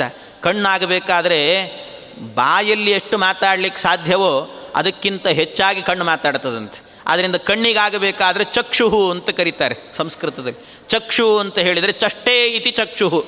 ಚಕ್ಷು ಅನ್ನುವಂಥದ್ದು ಚಕ್ಷಿಂಗ್ ವ್ಯಕ್ತಾಯಾಮ್ ವಾಚಿ ಅಂತ ಧಾತು ಅದಕ್ಕೆ. ವ್ಯಕ್ತಾಯಾಮ್ ವಾಚಿ ಅಂದರೆ ಬಾಯಲ್ಲೂ ಕೂಡ ಅಷ್ಟು ವ್ಯಕ್ತವಾಗಿ ಮಾತಾಡ್ಲಿಕ್ಕೆ ಸಾಧ್ಯ ಇಲ್ಲ. ಅಷ್ಟು ಕಣ್ಣಲ್ಲಿ ಮಾತಾಡ್ಲಿಕ್ಕೆ ಆಗ್ತದೆ ಅಂತ. ಆದ್ದರಿಂದ ವ್ಯಕ್ತಾಯಾಮ್ ವಾಚಿ ಅಂತ ಹೇಳ್ತಾರೆ ಅದನ್ನು ಕಣ್ಣನ್ನಾಗಬೇಕಾದ್ರೆ. ಇದೆಲ್ಲ ಈಗಿನ ಹುಡುಗರಿಗೆ ಹುಡುಗಿಯರಿಗೆ ಎಲ್ಲ ಗೊತ್ತಿರ್ತದೆ ಬೇಕಾದಷ್ಟು. ಕಣ್ಣಲ್ಲಿ ಮಾತಾಡೋದು ಹೇಗೆ ಅಂತ ಹೇಳಿಬಿಟ್ಟು. ಹಾಗೆ ಕಣ್ಣಿನಲ್ಲಿ ಅಷ್ಟು ಶಕ್ತಿ ಇದೆ ಅಂತ ಹೇಳ್ತಾರೆ. ಅದು ಬಾಯಲ್ಲಿ ಮಾತಾಡೋಕ್ಕಿಂತಲೂ ರಾಮಚಂದ್ರ ಆಗಬೇಕಾದ್ರೆ ಆ ರೀತಿ ಕಣ್ಣಿನಲ್ಲೇನೆ ಎಲ್ಲರಿಗೂ ಅನುರಾಗಯುಕ್ತವಾದಂಥ ಲೋಚನವನ್ನು ಬೀರ್ತಾ ಇದ್ದಂತೆ ಹಾಗಿತ್ತು ಅವನದ್ದು ಅಂತ ಹೇಳುತ್ತಾರೆ. ರಕ್ಷಿತಾ ಜೀವಲೋಕಸ್ಯ, ಸ್ವಜನಸ್ಯ ಚ ರಕ್ಷಿತ. ರಾಮನ ವ್ಯಕ್ತಿತ್ವ ಎಂಥದ್ದು ಇನ್ನು ಅಂದರೆ ರಕ್ಷಿತಾ ಜೀವಲೋಕಸ್ಯ ಇಡೀ ಜೀವಲೋಕ ಏನಿದೆ ಅದನ್ನೆಲ್ಲ ಯಾವಾಗಲೂ ರಕ್ಷಣೆಗೆ ಅಂತ ನಿಂತಿರುತ್ತಾನೆ. ತನ್ನ ತನ್ನವರು ಅಂತ ಯಾರಿದ್ದಾರೆ ಅವರೆಲ್ಲರನ್ನೂ ರಕ್ಷಣೆ ಮಾಡ್ತಾನೆ. ರಕ್ಷಿತಾ ಸ್ವಸ್ಯ ವೃತ್ತಸ್ಯ ತನ್ನ ಜೊತೆಗಿರುವವರನ್ನು ರಕ್ಷಣೆ ಮಾಡ್ತಾನೆ, ಧರ್ಮವನ್ನೂ ರಕ್ಷಣೆ ಮಾಡ್ತಾನೆ, ಎಲ್ಲರನ್ನೂ ರಕ್ಷಣೆ ಮಾಡ್ತಾನೆ ಇವನು. ಇವನ ವ್ಯಕ್ತಿತ್ವ ಇನ್ನೂ ಹೇಳ್ತಾರೆ, ಎಂಥವನು ಅಂತ ಹೇಳಿದರೆ, ಸಾಧೂನಾಂ ಉಪಕಾರಜ್ಞ ಪ್ರಚಾರಜ್ಞಶ್ಚ ಕರ್ಮಣಾಂ. ಇದು ಅದ್ಭುತ ರಾಮನ ವ್ಯಕ್ತಿತ್ವದಲ್ಲೇನೆ. ಯಾಕೆ ಅಂದರೆ, ಸಾಧೂನಾಂ ಉಪಕಾರಜ್ಞ ಅಂತೆ. ಯಾರು ಸಜ್ಜನರು ಅಂತಿರ್ತಾರೆ ಅವರು ಕಷ್ಟ ಅಂದ ಕೂಡಲೇ ಓಡಿ ಹೋಗಿ ಅವ್ರಿಗೆ ಸಹಾಯ ಮಾಡ್ತಾನಂತೆ. ನನಗೆ ಸಹಾಯ ಮಾಡಿ ಅಂತ ಅವ್ರೇನು ಕೇಳಬೇಕಾಗಿಲ್ಲ. ಬರೀ ಕಷ್ಟ ಅಂದರೆ ಸಾಕು. ಅವ್ರು ಎದುರಿಗೆ ಹೋಗಿ ನಿಂತಿರ್ತಾನೆ. ಸಜ್ಜನರಿಗಾಗಬೇಕಾದ್ರೆ ಹೀಗಂತೆ. ಇದು ಇನ್, ಇಂಥ ವ್ಯಕ್ತಿತ್ವ ರಾಮಚಂದ್ರನದ್ದು ಅಂತ. ಇನ್ನಷ್ಟೇ ಅಲ್ಲ, ಪ್ರಚಾರಜ್ಞಶ್ಚ ಕರ್ಮಣಾಮ್ ಅಂತ ಹೇಳ್ತಾರೆ. ಪ್ರಚಾರಜ್ಞಶ್ಚ ಕರ್ಮಣ ಕೆಲವರು ಒಳ್ಳೆಯ ಕೆಲಸ ಮಾಡಿರ್ತಾರೆ. ಒಳ್ಳೆಯ ಕೆಲಸವನ್ನು ಮಾಡಿದರೆ ಯಾರು ಹೇಳೋದೇ ಇಲ್ಲ. ಇವನು ಒಳ್ಳೆಯ ಕೆಲಸ ಮಾಡಿದ ನೋಡ್ರಿ, ಭಾಳ ಒಳ್ಳೆಯ ಕೆಲಸ ಮಾಡಿದ್ದಾನೆ. ಯಾರಿಗೋ ಒಂದಷ್ಟು ಜನರು ಹುಷಾರಿಲ್ಲ ಪಾಪ, ಏನೋ ರೋಗಿಷ್ಠರು, ಅವರಿಗೇನೋ ಆಪ್ರೇಷನ್ನು ಒಂದು ದೊಡ್ಡ ಸಹಾಯ ಮಾಡಿದ. ಸಹಾಯ ಮಾಡಿದರೆ ಇಷ್ಟು ದೊಡ್ಡ ಸಹಾಯ ಮಾಡಿದವರು ಒಳ್ಳೆ ವ್ಯಕ್ತಿತ್ವ ರೀ ಇವರದ್ದು ಅಂತ ಒಂದು ಮಾತು ಹೇಳೋದಿಲ್ಲಂತೆ. ಮತ್ತೇನು ಮಾಡ್ತಾರೆ, ಎಲ್ಲೋ ಯಾರಿಗೋ ಏನೋ ಒಂದು ಹತ್ತು ರೂಪಾಯಿ ಏನೋ ಆಕಸ್ಮಿಕ ಮರೆತು ಕೊಟ್ಟಿರೋದಿಲ್ಲ ವಾಪಸ್ಸು. ಅದನ್ನಾಗಬೇಕಾದ್ರೆ ಸಾವಿರ ಸರ್ತಿ ಹಂಗಿಸ್ತಿರ್ತಾರಂತೆ. ನೋಡ್ರಿ, ಹತ್ತು ರೂಪಾಯಿ ತೊಗೊಂಡಿದ್ದ ಅವನು ವಾಪಸ್ ಕೊಡಲಿಲ್ಲ ಅಂತ ಹೇಳ್ತಿರ್ತಾರೆ. ಈ ರೀತಿ ವ್ಯಕ್ತಿತ್ವ ಎಲ್ಲರದ್ದು. ಆದರೆ ರಾಮಚಂದ್ರನದ್ದು ಹೇಗೆ ಅಂದರೆ ಪ್ರಚಾರಜ್ಞಶ್ಚ ಕರ್ಮಣಾಂ. ಅವನು, ಅವನಿಗೆ ದ್ರೋಹವನ್ನು ಸಾವಿರ ಬಾರಿ ಮಾಡಿರಲಿ. ಆದರೆ ಅಕಸ್ಮಾತ್ ಏನಾದರೂ ಒಂದೇ ಒಂದು ಉಪಕಾರ ಮಾಡಿರಲಿ. ಆ ಒಂದು ಉಪಕಾರವನ್ನೇ ಸಾವಿರ ಬಾರಿ ಸ್ಮರಣೆ ಮಾಡ್ತಾನಂತೆ ರಾಮಚಂದ್ರ. ಇದು ರಾಮನ ವ್ಯಕ್ತಿತ್ವ ಅಂತಾರೆ. ಏನೋ ಒಂದು ಪುಸ್ತಕ ಮರ್ತು ಹೋಗಿರುತ್ತೆ, ಆ ಪುಸ್ತಕ ತಂದು ವಾಪಸ್ ಕೊಟ್ಟರು ಅಂತ ಇಟ್ಕೊಳ್ಳಿ. ಅವರೆಲ್ಲಾದರೂ ಕಂಡ್ರು ಸಹ ಕಂಡಾಗ ಒಂದು ಸರ್ತಿ ಹೇಳ್ತಿದ್ದಂತೆ ರಾಮ ಆವತ್ತು ನಾನು ಪುಸ್ತಕ ಮರ್ತು ಹೋಗ್ಬಿಟ್ಟಿದ್ದೆ, ನೀವು ಕೊಟ್ಟಿದ್ದರಿಂದಾಗಿ ಆ ಪುಸ್ತಕ ಉಳಿತು ನನಗೆ ಅಂತ ಹೇಳ್ಕೊಳ್ತಿರ್ತಾನಂತೆ. ಅಂಥ ವ್ಯಕ್ತಿತ್ವ ರಾಮಚಂದ್ರನದ್ದು ಅಂತ ಹೇಳ್ತಾನೆ. ಅಷ್ಟೇ ಅಲ್ಲ, ಸ್ಮಿತಪೂರ್ವ ಭಾಷಿ, ಇನ್ನೊಂದು, ಇದು ರಾಮನ ವ್ಯಕ್ತಿತ್ವದಲ್ಲೇ ಅದ್ಭುತ ಅಂತಾರೆ. ಯಾಕೆಂದರೆ ಸ್ಮಿತಪೂರ್ವ ಭಾಷಿ ಅಂತೆ. ಎಲ್ಲೋ ಒಂದು ಸ, ಸಭೆ ಸಮಾರಂಭ ಅಂತಿರುತ್ತೆ. ಆ ಸಭೆ ಸಮಾರಂಭಗಳಲ್ಲಾಗಬೇಕಾದ್ರೆ ರಾಮಚಂದ್ರ ಬಂದ ಅಂತ ಆದರೆ ಎಲ್ಲರೂ ಖುಷಿಯಿಂದ ನೋಡ್ತಿರ್ತಾರೆ ರಾಮನನ್ನು. ಆದರೆ ಕೆಲವರು ಹೇಗಿರ್ತಾರೆ ಅಂದರೆ ಸಭೆ ಸಮಾರಂಭದಲ್ಲಿ ಯಾರೋ ಪರಿಚಯಸ್ಥರು ಕಾಣ್ತಾರೆ. ಕಂಡ ಕೂಡಲೇ ಅವರನ್ನು ನೋಡ್ತಾರೆ. ನೋಡಿದರೂ ಇವನು ಬಂದಿದ್ದಾನಲ್ಲ, ಮಾತಾಡಿಸ್ಬೇಕೋ ಬೇಡವೋ ಅಂತ ಕ್ಯಾಲ್ಕುಲೇಷನ್ ಆಗುತ್ತೆ ಒಂದಷ್ಟು. ಒಳಗೆ ತಲೆಯಲ್ಲಿ ನಡೆಯುತ್ತಂತೆ. ಅವನ್ನ ಮಾತಾಡಿಸ್ಬೇಕೋ ಬೇಡವೋ ಅಂತ. ಆಮೇಲೆ ಯೋಚನೆ ಮಾಡ್ತಾರೆ, ನಾನು ಯಾಕೆ ಮಾತಾಡಿಸ್ಲಿ? ಬೇಕಾದ್ರೆ ಅವನೇ ಬಂದು ಮಾತಾಡಿಸ್ಲಿ ಅಂತ ಅಂದ್ಕೊಳ್ತಾರಂತೆ ಇದು ಎಲ್ಲರಲ್ಲಿರುವಂಥ ವ್ಯಕ್ತಿತ್ವ ಆದರೆ ರಾಮಚಂದ್ರನದ್ದು ಎಂಥ ವ್ಯಕ್ತಿತ್ವ ಅಂದರೆ ಸ್ಮಿತ ಪೂರ್ವಭಾಷಿ ಅಂತ ಹೇಳ್ತಾರೆ. ಅವನು ಮಾತಾಡೋಕ್ಕಿಂತ ಮೊದಲೇ ತಾನೇ ಹೋಗ್ಬಿಟ್ಟು ಚೆನ್ನಾಗಿದ್ದೀರಾ ಅಂತ ಕೇಳ್ತಿದ್ದಂತೆ ರಾಮಚಂದ್ರ. ಅವ್ರು ಮಾತಾಡಲಿಕ್ಕೆ ಹಿಂದೂ ಮುಂದೆ ಮಾಡಿಕೊಳ್ತಿದ್ರೆ ತಾನೇ ಹೋಗಿ ಮಾತಾಡಿಸ್ಬಿಡ್ತಿದ್ದಂತೆ ಅದು ಹಾಗೆ? ಸ್ಮಿತ ಮಂದಹಾಸವನ್ನು ಬೀರಿಕೊಂಡು ಹೋಗಿ ಮಾತಾಡ್ತಾ ಇದ್ದಂತೆ ರಾಮಚಂದ್ರ. ಇದು ರಾಮನ ವ್ಯಕ್ತಿತ್ವ ಅಂತ ಹೇಳುತ್ತಾನೆ. ಇಷ್ಟೆಲ್ಲವೂ ಕೂಡ ರಾಮಚಂದ್ರನ ವ್ಯಕ್ತಿತ್ವದಲ್ಲಿದೆ. ಅವನೆಂಥವನು ಯಜುರ್ವೇದ ವಿನೀತಶ್ಚ ವೇದವಿದ್ಬಿಸ್ಸು ಪೂಜಿತ. ಯಜುರ್ವೇದ ವಿನೀತನಾಗಿದ್ದಾನೆ ಅಂತ. ಇದೇನು ವಿಶೇಷ? ಋಗ್ವೇದ ಓದಿರಲಿಲ್ವ? ಹಾಗಾದರೆ ರಾಮಚಂದ್ರ? ಸಾಮವೇದ ಗೊತ್ತಿರಲಿಲ್ವಾ ಅಂದರೆ? ಅದಕ್ಕೆ ಹನುಮಂತ ದೇವರು ಹೇಳೋದು, ವಿಶೇಷವಾಗಿ ರಾಮಚಂದ್ರನ ವೇದ ಯಾವುದು ಅಂದರೆ, ಅವನು ಯಜುಶಾಖೆಗೆ ಸಂಬಂಧಪಟ್ಟವನಂತೆ ರಾಮಚಂದ್ರ. ರಾಮ, ಕೃಷ್ಣ, ವಾಸುದೇವ ಈ ಎಲ್ಲ ರೂಪಗಳಾಗಬೇಕಾದ್ರೆ ಭಗವಂತನ ಮೂಲ ವಾಸುದೇವ ರೂಪದಿಂದಲೇ ಬಂದದ್ದಿವೆಲ್ಲವೂ ಕೂಡ. ಹಾಗಾಗಿ ರಾಮ, ಕೃಷ್ಣ ಎನ್ನುವ ರೂಪಗಳೇನಿದ್ದಾವೆ ಇವೆಲ್ಲವೂ ಕೂಡ ಯಜುಶಾಖೆಗೆ ಸಂಬಂಧಪಟ್ಟಂಥ ರೂಪ. ಆದ್ದರಿಂದ ಯಜುಶಾಖೆ ಅಂತೆ ಅವನದ್ದು, ರಾಮನದ್ದು. ಆದ್ದರಿಂದ ಯಜುರ್ವೇದ ವಿನೀತಶ್ಚ ಅಂತಾರೆ. ವೇದವಿದ್ ಬಿಸ್ಸು ಪೂಜಿತ. ಎಲ್ಲ ವೇದ ಓದ್ದವರೆಲ್ಲರೂ ಕೂಡ ಅವನನ್ನು ಪೂಜೆ ಮಾಡ್ತಾ ಇದ್ರು. ಚ ವೇದೇಶು, ವೇದಾಂಗೇಶು ಚ ನಿಷ್ಠಿತ. ಎಲ್ಲ ವೇದಗಳನ್ನು, ವೇದಾಂತಗಳನ್ನೆಲ್ಲವನ್ನು ಕೂಡ ಚೆನ್ನಾಗಿ ಅಧ್ಯಯನ ಮಾಡಿದವನು. ಅಷ್ಟೇ ಅಲ್ಲ, ಧನುರ್ವೇದೇಚ, ಧನುರ್ವಿದ್ಯೆಯನ್ನು ಕೂಡ ಬಲ್ಲವನು. ಇಂಥ ಅದ್ಭುತ ವ್ಯಕ್ತಿತ್ವ ಶ್ರೀರಾಮಚಂದ್ರನದ್ದು ಅಂತ ಹೇಳುತ್ತಾರೆ. ಅಷ್ಟೇ ಅಲ್ಲ, ಇನ್ನೆಂಥವನು? ತ್ರಿಷು ಸ್ಥಿರ ಅಂತ ಹೇಳ್ತಾರೆ ತ್ರಿಷು ಸ್ಥಿರ ಮೂರರಲ್ಲಿ ಗಟ್ಟಿ ಅಂತ ಹೇಳ್ತಾರೆ ಮೂರರಲ್ಲಿ ಗಟ್ಟಿ.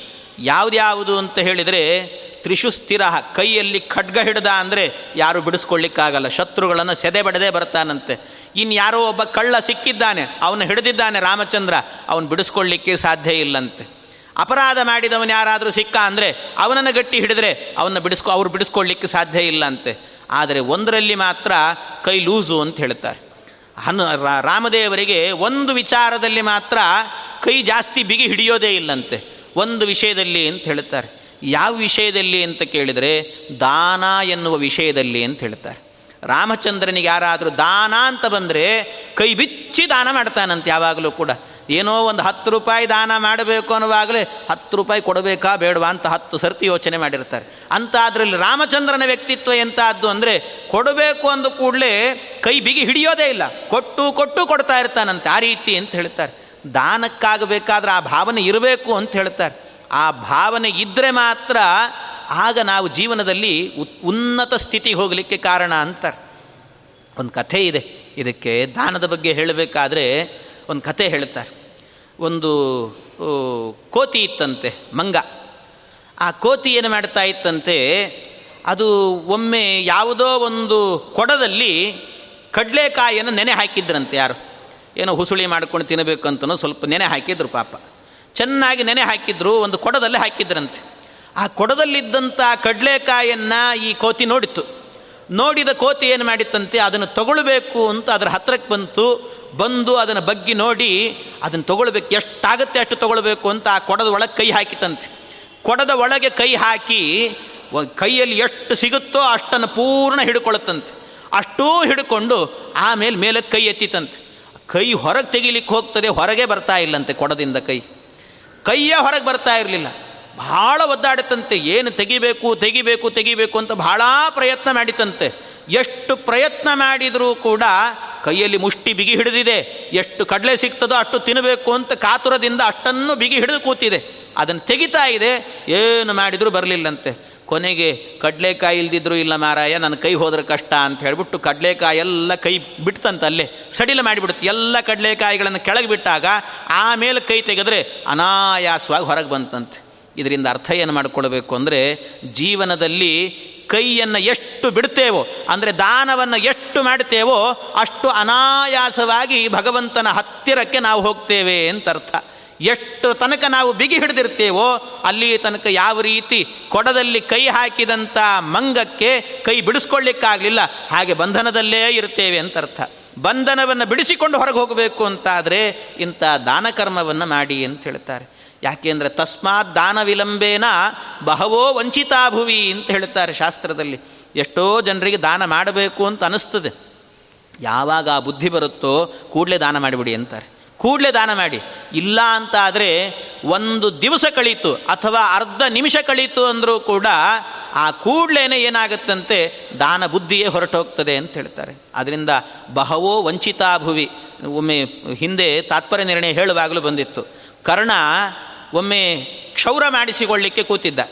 ಕ್ಷೌರ ಮಾಡಿಸಿಕೊಳ್ಳಿಕ್ಕೆ ಅಂತ ಕೂತಾಗ ಅವನಿಗೆ ಯಾರೋ ಒಬ್ಬ ಬಂದು ಕೇಳಿದ್ನಂತೆ. ನೋಡಿ ಅವನಿಗೆಂಥ ವೈಭವ ಅಂದರೆ, ಕ್ಷೌರಕ್ಕೆ ಅಂತ ಕೂತಾಗ ಅವನ ತಲೆಗೆ, ಮೈಗೆ ಎಲ್ಲದಕ್ಕೂ ಕೂಡ ನೀರು ಹಚ್ಚಲಿಕ್ಕೆ ಅಂತ ಒಂದು ಪಾತ್ರೆ ಬೇಕು ನೀರು ಇಟ್ಕೊಂಡಿರಬೇಕು ಆ ನೀರಿಗೆ ಅಂತ ಇದ್ದ ಪಾತ್ರೆ ಯಾವುದು ಅಂದರೆ, ಬಂಗಾರದ ಪಾತ್ರೆ ಇಟ್ಕೊಂಡಿದ್ನಂತೆ ಯಾರೋ ಒಬ್ಬ ಬ್ರಾಹ್ಮಣ ಬಂದ, ಬಂದು ಕೇಳಿದ್ನಂತೆ, ಕರ್ಣ, ನನ್ನ ಮಗನ ಉಪನಯನ ಇದೆ, ಏನಾದರೂ ದಾನ ಮಾಡ್ತೀಯ ನನಗೆ? ಅಂತ ಕೇಳಿದ.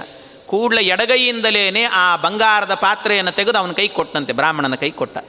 ಕೊಟ್ಟ ಕೂಡಲೇ ಆ ಬ್ರಾಹ್ಮಣ ಹೇಳಿದ ಅಲ್ಲ ಕರ್ಣ, ನಾನು ದಾನ ಮಾಡು ಅಂತ ಹೇಳಿದರೆ ಒಳ್ಳೆ ಬಲಗೈಯಿಂದ ದಾನ ಮಾಡಿದ್ರಾದರೂ ಕೂಡ ನಿನಗೆ ಪುಣ್ಯ ಬರ್ತಿತ್ತು. ಆದರೆ ಎಡಗೈಯಿಂದ ಕೊಟ್ಟಿದ್ದೀಯಲ್ಲ ನೀನು ಅಂತ ಕೇಳಿದರೆ, ಆ ಕರ್ಣ ಹೇಳಿದಂತೆ ಒಂದು ವೇಳೆ ಎಡಗೈಯಿಂದ ಬಲಗೈಗೆ ಬರೋದ್ರೊಳಗೇನೆ ನನ್ನ ಮನಸ್ಸು ನಿನಗೆ ದಾನ ಮಾಡಬಾರ್ದು ಅಂತ ಬದಲಾವಣೆ ಆದರೆ ಏನು ಮಾಡಬೇಕು? ಆದ್ದರಿಂದ ಯಾವ ಕೈಲಿ ಸಿಕ್ತೋ ಅದೇ ಕೈಯಿಂದ ನಿನಗೆ ದಾನ ಮಾಡಿದ್ದೇನೆ ಅಂತ ಹೇಳ್ತಾನೆ ಅಂದರೆ ದಾನ ಬುದ್ಧಿ ಎನ್ನುವುದು ಕ್ಷಣ ಮಾತ್ರದಲ್ಲೇ ಹೋಗುತ್ತಂತೆ. ಆದ್ದರಿಂದ ವಂಚಿತ ಭುವಿ, ಈ ಇದರಿಂದ ವಂಚಿತರಾಗಬೇಡಿ ಅಂತ ಹೇಳುತ್ತಾರೆ. ಆ ಬುದ್ಧಿಯನ್ನು ಯಾವಾಗಲೂ ಇಟ್ಟುಕೊಳ್ಳಿ ಅಂತ. ಈ ರೀತಿ ರಾಮಚಂದ್ರನ ವ್ಯಕ್ತಿತ್ವ ಆಗಬೇಕಾದ್ರೆ ಹಾಗಿತ್ತು ಅಂತ.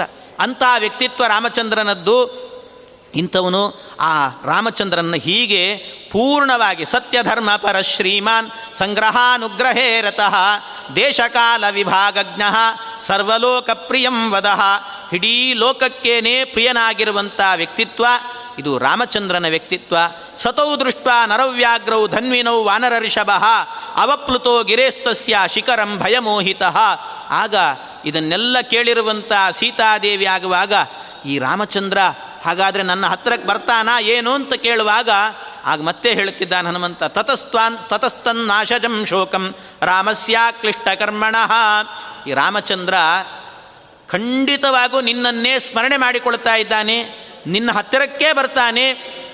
ಆ ಕೂಡಲೇ ಬಂದು ಆ ಯಾರು ರಾವಣ ಇದ್ದಾನೆ, ಅವನ ಸಂಹಾರವನ್ನು ಮಾಡಿ ನಿನ್ನನ್ನು ಕರೆದುಕೊಂಡು ಹೋಗ್ತಾನೆ, ನೀನೇನು ಭಯಪಡಬೇಡ ಅಂತ ಹೇಳುವಾಗ ಆಗಲೇ ರಾಮಚಂದ್ರನಿಗೂ ಮತ್ತು ವಾನರರಿಗೂ ಸಖ್ಯ ಬೆಳೆದಿದೆ. ಆ ಸಖ್ಯ ಬೆಳಿಲಿಕ್ಕೆ ಕಾರಣ ಏನು ಅಂದರೆ ವಾಲಿ ಇದ್ದ, ಆ ವಾಲಿಯ ಸಂಹಾರವನ್ನು ಮಾಡಿದ್ದಾನೆ ರಾಮಚಂದ್ರ.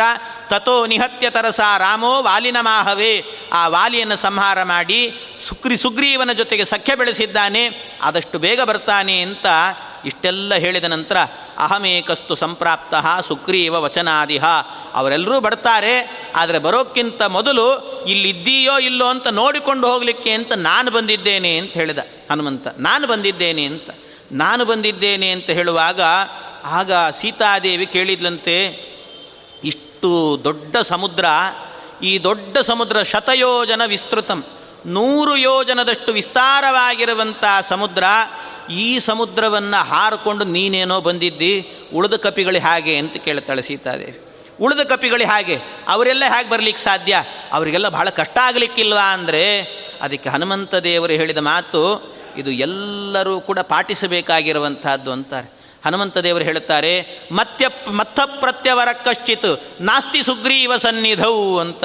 ನಾನು ಸುಗ್ರೀವನ ಬಳಿಯಲ್ಲಿ ಯಾವ ಯಾವ ಕಪಿಗಳಿದ್ದಾರೆ, ಆ ಎಲ್ಲ ಕಪಿಗಳಲ್ಲೂ ಕೂಡ ಕೊನೆಗೆ ಬರುವವನೇ ನಾನು. ನಾನೇ ಇಲ್ಲಿಗೆ ಬಂದಿದ್ದೀನಿ ಅಂದರೆ ಇನ್ನು ಉಳಿದವರು ಬರೋದಿಲ್ವಾ ಅರ್ಥ ಮಾಡ್ಕೋ ಅಂತ ಹೇಳಿದ್ನಂತೆ. ನಮ್ಮಲ್ಲಿ ಎಷ್ಟು ಇರುತ್ತೋ, ನಮ್ಮಲ್ಲಿ ಇಲ್ಲದನ್ನೇ ಜಾಸ್ತಿ ಹೇಳ್ತಿರ್ತೀವಿ ನಾವು. ಇರೋದನ್ನು ಒಂದು ಹೇಳಿರೋದಿಲ್ಲ. ಇಲ್ಲದ್ದೇ ಜಾಸ್ತಿ ಹೇಳ್ಕೊಂಡಿರ್ತೀವಿ. ಆದರೆ ಹನುಮಂತ ದೇವರಲ್ಲಿ ಪೂರ್ಣವಾದಂಥ ವ್ಯಕ್ತಿತ್ವ ಇದ್ದರೂ ಕೂಡ ಮತ್ತ ಪ್ರತ್ಯವರ ಕಶ್ಚಿತ್ ನಾಸ್ತಿ ಸುಗ್ರೀವ ಸನ್ನಿಧವು ನಾನೇ ಕೊನೆಯವನು ಅಂತ ಹೇಳ್ಕೊಳ್ತಾನಂತ ಹನುಮಂತ. ಈ ಭಾವನೆ ಇರಬೇಕು. ಯಾವಾಗಲೂ ಎಷ್ಟು ವಿದ್ಯೆ ಪಡೆದಿದ್ದೇವೆ ಅನ್ನೋದು ಮುಖ್ಯ ಅಲ್ಲ. ಎಷ್ಟು ವಿನಯ ಬಂತು ಅದರಿಂದ ಅನ್ನೋದು ಮುಖ್ಯ ಅಂತೆ. ವಿದ್ಯಾ ದದಾತಿ ವಿನಯಂ ಅಂತ ಹೇಳ್ತಾರೆ. ಆ ವಿನಯ ಬರಬೇಕು ಅಂತ. ಇಷ್ಟು ಹೇಳುವಾಗ ಬಹಳ ಸಂತುಷ್ಟಳಾಗಿದ್ದಾಳಂತೆ ಸೀತಾದೇವಿ. ಹೇಗಿದ್ದಾನೆ ರಾಮಚಂದ್ರ ಅಂತ ಕೇಳ್ತಾಳೆ ಹೇಗಿದ್ದಾನೆ ರಾಮಚಂದ್ರ, ಏನು ಮಾಡುತ್ತಾ ಇದ್ದಾನೆ? ಅಯ್ಯೋ, ಅವನ ಬಗ್ಗೆ ಏನು ಹೇಳಬೇಕು ಅಂತಾನೆ ಹನುಮಂತ. ಅವನ ಬಗ್ಗೆ ಏನು ಹೇಳಬೇಕು? ಯಾವಾಗ ನೋಡಿದರೂ ಕೂಡ ಊಟ ಇಲ್ಲ, ನೀರಿಲ್ಲ, ಏನೂ ಇಲ್ಲ, ನಿದ್ರೆ ಇಲ್ಲ, ಏನೂ ಇಲ್ಲ. ಯಾವಾಗ ನೋಡಿದರೂ ಸೀತಾ ಸೀತಾ ಸೀತಾ ಅಂತ ನಿನ್ನ ಸ್ಮರಣೆಯನ್ನೇ ಮಾಡ್ತಾ ಇರ್ತಾನೆ. ಎಲ್ಲಿ ತನಕ ಅಂದರೆ ಮೈ ಮೇಲೆ ಅವನಿಗೆ ಸೊಳ್ಳೆಗಳು ಬಂದು ಕಚ್ಚಿದ್ರೂ ಗೊತ್ತಾಗಲ್ಲಂತೆ ಅವನಿಗೆ. ಸೀತೆ ಸೀತೆ ಅಂತಲೇ ಕೂತಿರ್ತಾನೆ ಯಾವಾಗಲೂ ಕೂಡ. ಅಂಥ ವ್ಯಕ್ತಿತ್ವ ಆ ರಾಮಚಂದ್ರನದ್ದಾಗಿದೆ ಅಂತ ಇಷ್ಟು ಹೇಳುವಾಗ ಬಹಳ ಸಂತೋಷ ಆಯಿತು. ಸಂತೋಷದಿಂದ ಮತ್ತೆ ರಾಮ ನನ್ನನ್ನು ಇಷ್ಟು ಹಚ್ಚಿಕೊಂಡಿದ್ದಾನಲ್ಲ ಅಂತ ಸೀತೆ ಮತ್ತೆ ಕಣ್ಣೀರು ಹಾಕಲಿಕ್ಕೆ ಆರಂಭ ಮಾಡಿದ್ಲಂತೆ. ಸೀತೆ ಮತ್ತೆ ಕಣ್ಣೀರು ಹಾಕಲಿಕ್ಕೆ ಅಂತ ಆರಂಭ ಮಾಡಿದಾಗ ಆಗ ಹನುಮಂತ ದೇವರು ಶತಯೋಜನ ವಿಸ್ತೀರ್ಣ ಸಾಗರೋ ಮಕರಾಲಯ ವಿಕ್ರಮಶ್ಲಾಘನೀಯೇನ ಕ್ರಮತಾ ಗೋಪದೀಕೃತ ನೂರು ಯೋಜನ ದಾಟಿಕೊಂಡು ಇಲ್ಲಿಗೆ ಬಂದಿದ್ದೇನಲ್ಲ, ಇಲ್ಲಿಗೆ ಬಂದಿರುವಂತಹದ್ದು ಯಾಕೆ ಅಂತ ಹೇಳಿದರೆ, ಬೇರೆ ಏನೂ ಅಲ್ಲ, ಇಷ್ಟೇ ಉದ್ದೇಶ ಬಂದಿರುವಂತಹದ್ದು ಏನು ಅಂದರೆ, ರಾಮಚಂದ್ರ ನಿನಗೆ ಅಂಗುಲೀಯಕವನ್ನು ಕೊಟ್ಟು ಕಳಿಸಿದ್ದಾನೆ, ಅದನ್ನು ನಿನಗೆ ಕೊಡಲಿಕ್ಕೆ ಅಂತ ಬಂದಿದ್ದೇನೆ, ಇದನ್ನು ತೆಗೆದುಕೋ ಅಂತ ತನ್ನ ಕೈಯಲ್ಲಿ ಇದ್ದಂಥ ಅಂಗುಲಿಯನ್ನು, ಅಂದರೆ ಉಂಗುರವನ್ನು ಕೊಟ್ಟಂತೆ, ರಾಮಚಂದ್ರ ಕೊಟ್ಟಂಥ ಉಂಗುರವನ್ನು ಕೊಟ್ಟಿದ್ದಾನೆ.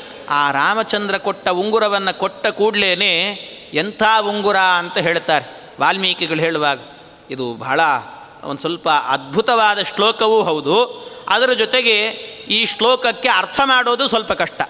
ಈ ಶ್ಲೋಕಕ್ಕೆ ಅರ್ಥ ಹಚ್ಚೋದೇ ಕಷ್ಟ ವಾಲ್ಮೀಕಿ ರಾಮಾಯಣದಲ್ಲಿ, ಸುಂದರಕಾಂಡದಲ್ಲಿ. ಇದು ಏನು ಅಂದರೆ ಆ ಉಂಗುರವನ್ನು ಕೊಟ್ಟ. ಎಂಥ ಉಂಗುರ ಅಂತ ಕೇಳಿದರೆ ಅದನ್ನು ಹೇಳ್ತಾರೆ ಸುವರ್ಣಸ್ಯ ಸುವರ್ಣಸ್ಯ ಸುವರ್ಣಸ್ಯ ಚ ಮೈಥಿಲಿ ಪ್ರೇಷಿತಂ ರಾಮಚಂದ್ರೇಣ ಸುವರ್ಣಸ್ಯಾಂಗುಲೀಯಕಂ ಇದು ರಾಮ ಕೊಟ್ಟಂಥ ಅಂಗುಲೀಯಕ ಅಂತ ಹೇಳ್ತಾರೆ. ಏನು ಅಂದರೆ ಬಂಗಾರದ ಉಂಗುರ ಅಂತ. ಆದರೆ ಬಂಗಾರದ ಉಂಗುರ ಕೊಟ್ಟಿದ್ದಾನೆ ಅಂತಂದರೆ ಸುವರ್ಣ ಅಂದರೆ ಬಂಗಾರ. ಹಾಗಾದರೆ ಸುವರ್ಣ, ಸುವರ್ಣದ ಉಂಗುರ ಕೊಟ್ಟಿದ್ದಾನೆ ಅಂದರೆ ಒಂದು ಸರ್ತಿ ಸುವರ್ಣ ಅಂತ ಹೇಳಿದರೆ ಸಾಕು. ಆದರೆ ಹೇಳಿದ್ದೆಷ್ಟು ಸರ್ತಿ? ಸುವರ್ಣಸ್ಯ ಸುವರ್ಣಸ್ಯ ಸುವರ್ಣಸ್ಯ ಚ ಮೈಥಿಲಿ. ಪ್ರೇಷಿತಂ ರಾಮಚಂದ್ರೇಣ ಸುವರ್ಣಸ್ಯಾಂಗುಲೀಯಕಂ ಸುವರ್ಣಸ್ಯ ಸುವರ್ಣಸ್ಯ ಸುವರ್ಣಸ್ಯ ಚ ಮೈಥಿಲಿ ಸುವರ್ಣಸ್ಯಾಂಗುಲೀಯಕಂ ಅಂತ ನಾಲ್ಕು ಬಾರಿ ಸುವರ್ಣ ಅನ್ನೋ ಶಬ್ದ ಹೇಳುತ್ತಾರೆ. ಏನು ನಾಲ್ಕು ಬಾರಿ ಸುವರ್ಣ ಅನ್ನೋ ಶಬ್ದ ಹೇಳೋದ್ರ ಔಚಿತ್ಯ ಏನು? ಒಂದು ಬಾರಿ ಹೇಳಿದರೆ ಸಾಕಾಗಲ್ವೇ? ಬಂಗ, ಏನು ಬಂಗಾರದ ಬಂಗಾರದ ಬಂಗಾರದ ಬಂಗಾರದ ಉಂಗಾರ, ಉಂಗುರವನ್ನು ಕೊಟ್ಟಿದ್ದಾನೆ ಅಂತ ಹೇಳ್ತಾರೆ ಯಾರಾದರೂ. ಒಂದು ಸರ್ತಿ ಬಂಗಾರದ ಉಂಗುರ ಕೊಟ್ಟಿದ್ದಾನೆ ಅಂತ ಹೇಳಿದರೆ ಸಾಕು. ಏನು ಅರ್ಥ ಅಂತ ಕೇಳಿದರೆ ಅದರ ವ್ಯಾಖ್ಯಾನವೇ ಅದ್ಭುತ. ಈ ಶ್ಲೋಕಕ್ಕೆ ಬಹಳ ಜನ ಅರ್ಥ ಮಾಡೋದಕ್ಕೆ ಒದ್ದಾಡಿ ಹೋಗಿದ್ದಾರೆ. ಅದಕ್ಕೆ ಕೆಲವರು ಏನು ಮಾಡಿದ್ದಾರೆ ಅಂದರೆ ರಾಮಾಯಣದಲ್ಲಿ ಈ ಶ್ಲೋಕವೇ ಇಲ್ಲ, ವಾಲ್ಮೀಕಿಗಳು ಬರದೇ ಇಲ್ಲ ಅಂತ ತೆಗೆದು ಬೇರೆ ಹಾಕಿದ್ದಾರೆ. ಅಂಥವರೇ ಇದ್ದಾರೆ ಅಯೋಗ್ಯರು. ಆದರೆ ಸತ್ಯಧರ್ಮ ತೀರ್ಥರು ಇದಕ್ಕೂ ವ್ಯಾಖ್ಯಾನವನ್ನು ಮಾಡಿ ಹೇಳುತ್ತಾರೆ, ಅದ್ಭುತವಾದ ಶ್ಲೋಕ ಇದು. ಸುವರ್ಣಸ್ಯ ಸುವರ್ಣಸ್ಯ ಸುವರ್ಣಸ್ಯ ಚ ಮೈಥಿಲಿ ಮೈಥಿಲಿ ಸೀತಾಮಾತೆ, ಸುವರ್ಣಸ್ಯ ಒಂದರ್ಥ ಏನು ಅಂದರೆ ಬಂಗಾರದ ಉಂಗುರವನ್ನು ಕೊಟ್ಟಿದ್ದಾನೆ. ಇನ್ನೊಂದೇನು? ಸುವರ್ಣಸ್ಯ ಅದರ ಬಣ್ಣ ಹೇಗಿದೆ? ಸುವರ್ಣ ವರ್ಣ. ಅಂದರೆ ಬಣ್ಣ ಅಂತ ಅರ್ಥ. ಬಣ್ಣ ಎಂಥದ್ದು? ಸು ಅಂತ ಹೇಳ್ಬಿಟ್ಟು. ಸು ಅಂದರೆ ಒಳ್ಳೆ ಬಣ್ಣ. ಫಳಫಳ ಅಂತ ಹೊಳಿತಾ ಇದೆ. ಎಷ್ಟೋ ಜನರ ಕೈಯಲ್ಲಿ ಬಂಗಾರ ಇರ್ತದೆ. ಎಲ್ಲ ಹೊಳಿಬೇಕು ಅಂತಿಲ್ಲ. ಆದರೆ ಈಗ ತಾನೇ ಪಾಲಿಷ್ ಮಾಡಿದ್ದಾರೋ ಏನೋ ಅನ್ನೋ ಹಾಗೆ ಅಷ್ಟು ಸುಂದರವಾಗಿ ಕಾಣ್ತಾ ಇದೆ. ಸುವರ್ಣಸ್ಯ. ಒಳ್ಳೆ ಬಣ್ಣ ಇದೆ ಅಂತ ಅರ್ಥ. ಎರಡನೇ ಅರ್ಥ ಆಯಿತು. ಇನ್ನು ಸುವರ್ಣಸ್ಯ. ಸುವರ್ಣ ಅಂತ ಹೇಳಿದರೆ ಇನ್ನೊಂದು ಅರ್ಥ ಏನು ಅಂದರೆ, ಅದರ ಭಾರ, ಅದರ ತೂಕ ಎಷ್ಟು ಅಂತ ಕೇಳಿದರೆ, ಅದನ್ನು ಹಿಂದಿನ ಕಾಲದಲ್ಲೆಲ್ಲ ಆಗಬೇಕಾದ್ರೆ ಗುಲಗಂಜಿ ಅಂತ ಕರೀತಿದ್ರು. ಒಂದು ಗುಲಗಂಜಿ, ಎರಡು ಗುಲಗಂಜಿ ಅಂತ. ಹಾಗೆ ಇದರ ತೂಕ ಎಷ್ಟಿದೆ ಅಂದರೆ, ಎಂಬತ್ತು ಗುಲಗಂಜಿ ತೂಕ. ಎಂಬತ್ತು ಗುಲಗಂಜಿಗಾಗಬೇಕಾದ್ರೆ ಒಂದು ಸುವರ್ಣ ಅಂತ ಕರೀತಾರಂತೆ. ಆದ್ದರಿಂದ ಸುವರ್ಣ ತೂಕ ಇರುವಂಥದ್ದು ಎಂಬತ್ತು ಗುಲಗಂಜಿ ತೂಕ ಇರುವಂತಹದ್ದು ಅಷ್ಟೇ ಅಲ್ಲ, ಸುವರ್ಣಸ್ಯ ಅಂತ ಇನ್ನೊಂದು ಬಾರಿ ಹೇಳಿದ್ದಾರೆ, ನಾಲ್ಕನೇದ್ದು. ಸುವರ್ಣ ಅನ್ನೋದಕ್ಕೆ ಅರ್ಥ ಏನು ಅಂದರೆ, ವರ್ಣ ಅಂತ ಹೇಳಿದರೆ ಅಕ್ಷರ ಅಂತ ಅರ್ಥ, ಇನ್ನೊಂದು. ವರ್ಣಮಾಲಿಕೆ ಅಂತ ಕರೀತಾರೆ. ಅಕ್ಷರಗಳು. ಇದು ಸುವರ್ಣವಾಗಿದೆ. ಅಂದರೆ ಒಳ್ಳೆ ಅಕ್ಷರಗಳು ಇಲ್ಲಿ ಮೂಡಿದ್ದಾವೆ. ಅಂದರೆ ಈ ಉಂಗುರದಲ್ಲಿ ರಾಮ ಅನ್ನುವಂಥ ನಾಮವನ್ನೂ ಬರೆದಿದ್ದಾರೆ. ಇಷ್ಟು ಅದ್ಭುತವಾಗಿರುವಂಥ ಉಂಗುರವನ್ನು ನಿನಗೆ ಕೊಡಬೇಕು ಅಂತ ರಾಮಚಂದ್ರ ನನ್ನ ಕೈಯಲ್ಲಿ ಕೊಟ್ಟಿದ್ದಾನೆ. ಇದನ್ನು ಸ್ವೀಕಾರ ಮಾಡು ಅಂತ ಕೈಗೆ ಕೊಟ್ಟಾಗ ಯಾರಾದರೂ ಉಂಗುರ ಕೊಟ್ಟರೆ ಏನು ಮಾಡ್ತಾರೆ ಹೇಳಿ? ಉಂಗುರ ಕೊಟ್ಟರೆ ಯಾವ ಬೆರಳಿಗಾಗುತ್ತೆ ಅಂತ ಸೈಜ್ ನೋಡ್ತಾರೆ ಮೊದಲು. ಕಿರು ಬೆರಳಿಗಾದರೆ ಕಿರು ಬೆರಳಿಗೆ, ಯಾವ ಬೆರಳಿಗಾಗುತ್ತೋ ಆ ಬೆರಳಿಗೆ ಅಂತ ಸೈಜ್ ನೋಡಿ ಹಾಕ್ಕೊಳ್ತಾರೆ. ಆದರೆ ಸೀತಾಮಾತೆ ಮಾಡಿದ ಕೆಲಸ ಏನು ಅಂದರೆ ಆ ಉಂಗುರ ಕೊಟ್ಟು ಕೂಡಲೇ ತಲೆ ಮೇಲೆ ಇಟ್ಟುಕೊಂಡ್ಲಂತೆ ಅದನ್ನು. ಅದನ್ನು ತಲೆ ಮೇಲೆ ಇಟ್ಟುಕೊಂಡ್ಲಂತೆ ಇನ್ನು ತಲೆಗೆ ಯಾರಾದರೂ ಉಂಗುರ ಹಾಕ್ಕೊಳ್ತಾರೆ? ಆದರೆ ಸೀತಾದೇವಿ ಅನುಸಂಧಾನ ನೋಡಿ ಏನು ಅಂದರೆ ರಾಮಚಂದ್ರ ಹಾಕಿಕೊಂಡ ಉಂಗುರ ಅಂದರೆ ಯಾವಾಗಲೂ ಅವನ ಕೈಯಲ್ಲಿರುತ್ತೆ ಅಂತ ಅರ್ಥ. ಅವನ ಕೈಯಲ್ಲಿರುವಂಥ ಉಂಗುರವನ್ನು ನಾನು ತಲೆ ಮೇಲಿಟ್ಟುಕೊಂಡಿದ್ದೇನೆ ಅಂದರೆ ರಾಮಚಂದ್ರ ಕೃಪಾಪೂರ್ಣನಾಗಿ ನನ್ನ ತಲೆ ಮೇಲೆ ಕೈಯನ್ನು ಇಟ್ಟು ನನಗೆ ಅನುಗ್ರಹವನ್ನು ಮಾಡ್ತಾ ಇದ್ದಾನೆ ಅಂತ ಅರ್ಥ ಅಂತ ಈ ರೀತಿ ಅನುಸಂಧಾನ ಮಾಡಿಕೊಂಡಂತೆ ಸೀತಾದೇವಿ. ಅದಕ್ಕೋಸ್ಕರವಾಗಿ ಆ ಉಂಗುರವನ್ನು ತಲೆ ಮೇಲಿಟ್ಟುಕೊಂಡಿದ್ದಾಳಂತೆ ಹಾಗಿಟ್ಟುಕೊಂಡ್ರೆ ಇದನ್ನು ಮುಂದೆಯೂ ಹೀಗೆ ಬರುತ್ತದೆ. ಮುಂದೆಯೂ ಕೂಡ ಇದನ್ನು ಅರ್ಥ ಮಾಡಿಕೊಂಡಂಥ ಹನುಮಂತ ದೇವರಾಗುವಾಗ ಇಷ್ಟು ಅರ್ಥ ಮಾಡಿಕೊಂಡ್ರು. ಸೀತೆಗೆ ಉಂಗುರ ಕೊಟ್ಟರೆ ತಲೆ ಮೇಲೆ ಇಟ್ಕೊಂಡ್ಲು ಅದಕ್ಕೇನು ಮಾಡ್ತಾಳೆ? ಮುಂದೆ ಸೀತಾದೇವಿ ಚೂಡಾಮಣಿಯನ್ನು ಕೊಡ್ತಾಳೆ. ಅದು ತಲೆಗೆ ಹಾಕ್ಕೊಳ್ಳುವಂಥ ಒಂದು ಆಭರಣ. ಆ ಚೂಡಾಮಣಿಯನ್ನು ಕೊಟ್ಟರೆ ಈ ಹನುಮಂತ ದೇವರೇನು ಮಾಡಿದ್ರು? ತಾವೇ ಅರ್ಥ ಮಾಡ್ಕೊಂಬಿಟ್ರಂತೆ. ತಾವೇ ಅರ್ಥ ಮಾಡ್ಕೊಂಬಿಟ್ಟು ಆಮೇಲೆ ರಾಮಚಂದ್ರನ ಬಳಿಗೆ ಹೋಗಿ ಆ ಚೂಡಾಮಣಿ ಕೊಡ್ತಾರೆ. ಕೊಟ್ಟಾಗ ಯಾವ ರೀತಿ ಕೊಟ್ಟರು ಕೈ ಕೊಡಲಿಲ್ಲಂತೆ. ಮತ್ತೇನು ಮಾಡಿದರು ಅಂದರೆ ರಾಮನ ಪಾದಕ್ಕೆ ಹೋಗಿಟ್ರಂತೆ. ರಾಮನ ಚೂಡಾಮಣಿಂ ಪವನಜ ಪದಯೋರ್ನಿದಾಯ. ಚೂಡಾಮಣಿಂ ಪವನಜ ಪದಯೋರ್ನಿದಾಯ. ಅವನ ಪಾದಕ್ಕೆ ಇಟ್ಟು ನಮಸ್ಕಾರ ಮಾಡಿದ. ಏನಿದರ ಅರ್ಥ ಅಂದರೆ, ಸೀತೆ ನೀನು ಕೊಟ್ಟ ಉಂಗುರವನ್ನು ತಲೆ ಮೇಲೆ ಇಟ್ಟುಕೊಂಡಿದ್ದಾಳೆ ಅಂದರೆ ನಿನ್ನ ಅನುಗ್ರಹ ಆಯಿತು ಅಂತ ಅರ್ಥ. ಅಂದರೆ ನಿನ್ನ ಅನುಗ್ರಹ ಆಗಬೇಕು ಅಂದರೆ ನಿನಗೆ ನಮಸ್ಕಾರ ಮಾಡಬೇಕು. ಆದ್ದರಿಂದ ಸೀತಾದೇವಿ ಕೊಟ್ಟಂಥ ಏನು ಚೂಡಾಮಣಿ ಇದೆ, ಅದನ್ನು ನಿನ್ನ ಪಾದಕ್ಕಿಟ್ಟರೆ ಅದರ ಅರ್ಥ ಏನು ಅಂದರೆ ಅವಳ ತಲೆ ನಿನ್ನ ಪಾದವನ್ನು ಮುಟ್ತಾ ಇದೆ ಅಂತ ಅರ್ಥ ಅಂತ ಈ ಅನುಸಂಧಾನವನ್ನು ಹನುಮಂತ ದೇವರೇ ಮಾಡ್ಕೊಂಬಿಟ್ರಂತ ಅಂದರೆ ಸೀತಾದೇವಿ ಬಾಯ್ಬಿಟ್ಟೇನು ಹೇಳಲಿಲ್ಲ, ಉಂಗುರ ತಲೆ ಮೇಲೆ ಇಟ್ಟುಕೊಂಡಿದ್ದಕ್ಕೆ ಈ ಅರ್ಥ ಅಂತ ಏನು ಹೇಳಲಿಲ್ಲ.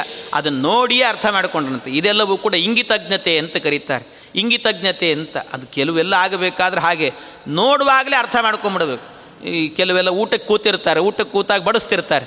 ಬಡಿಸುವಾಗ ಅನ್ನ ಕಲಿಸ್ತಾ ಇರ್ತಾರೆ. ಅನ್ನ ಕಲಿಸುವಾಗ ಅದಕ್ಕೆ ಸಾರು ಹಾಕ್ತಿರ್ತಾರೆ. ಕೆಲವರು ಬಡಿಸೋದು ಹೇಗೆ ಅಂದರೆ ಅವ್ರ ಪಾಪ ಸ್ವಲ್ಪ ಅನ್ನ ಇಟ್ಕೊಂಡಿರ್ತಾರೆ ಸಾರು ಹಾಕಿ ಒಂದು ದೊಡ್ಡ ಸೌಟಲ್ಲೇ ಸಾರು ಹಾಕಿಬಿಡೋದು. ಏನು ಮಾಡಬೇಕು? ಅನ್ನ ಇರೋದೇ ಸ್ವಲ್ಪ.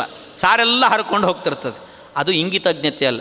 ಆ ಅನ್ನ ನೋಡುವಾಗಲೇ ಬಡಿಸೋನಿಗೆ ಅರ್ಥ ಆಗಿಬಿಡಬೇಕಂತೆ. ಇಷ್ಟು ಸಾರು ಹಾಕಿದರೆ ಇಷ್ಟಕ್ಕೆ ಕಲಿಸ್ಕೊಳ್ತಾರೆ ಇವರು ಅಂತ ಅರ್ಥ ಆಗಿಬಿಡಬೇಕು. ಆ ರೀತಿ ಅದನ್ನು ಇಂಗಿತಜ್ಞತೆ ಅಂತ ಕರೀತಾರೆ. ನೋಡುವಾಗಲೇ ಅರ್ಥ ಮಾಡಿಕೊಳ್ಬೇಕು. ಅದನ್ನು ಆ ರೀತಿ ವ್ಯಕ್ತಿತ್ವ ಹನುಮಂತ ದೇವರಿಗಿತ್ತು ಆದ್ದರಿಂದ ಹಾಗೇ ಅರ್ಥ ಮಾಡಿಕೊಂಡ್ರಂತೆ. ಅಷ್ಟು ಅರ್ಥ ಮಾಡಿಕೊಂಡು ಅವರು ಹೋಗಿ ಮಾಡಿದ ಕೆಲಸ ಇದು ಅಂತ ಹೇಳ್ತಾರೆ.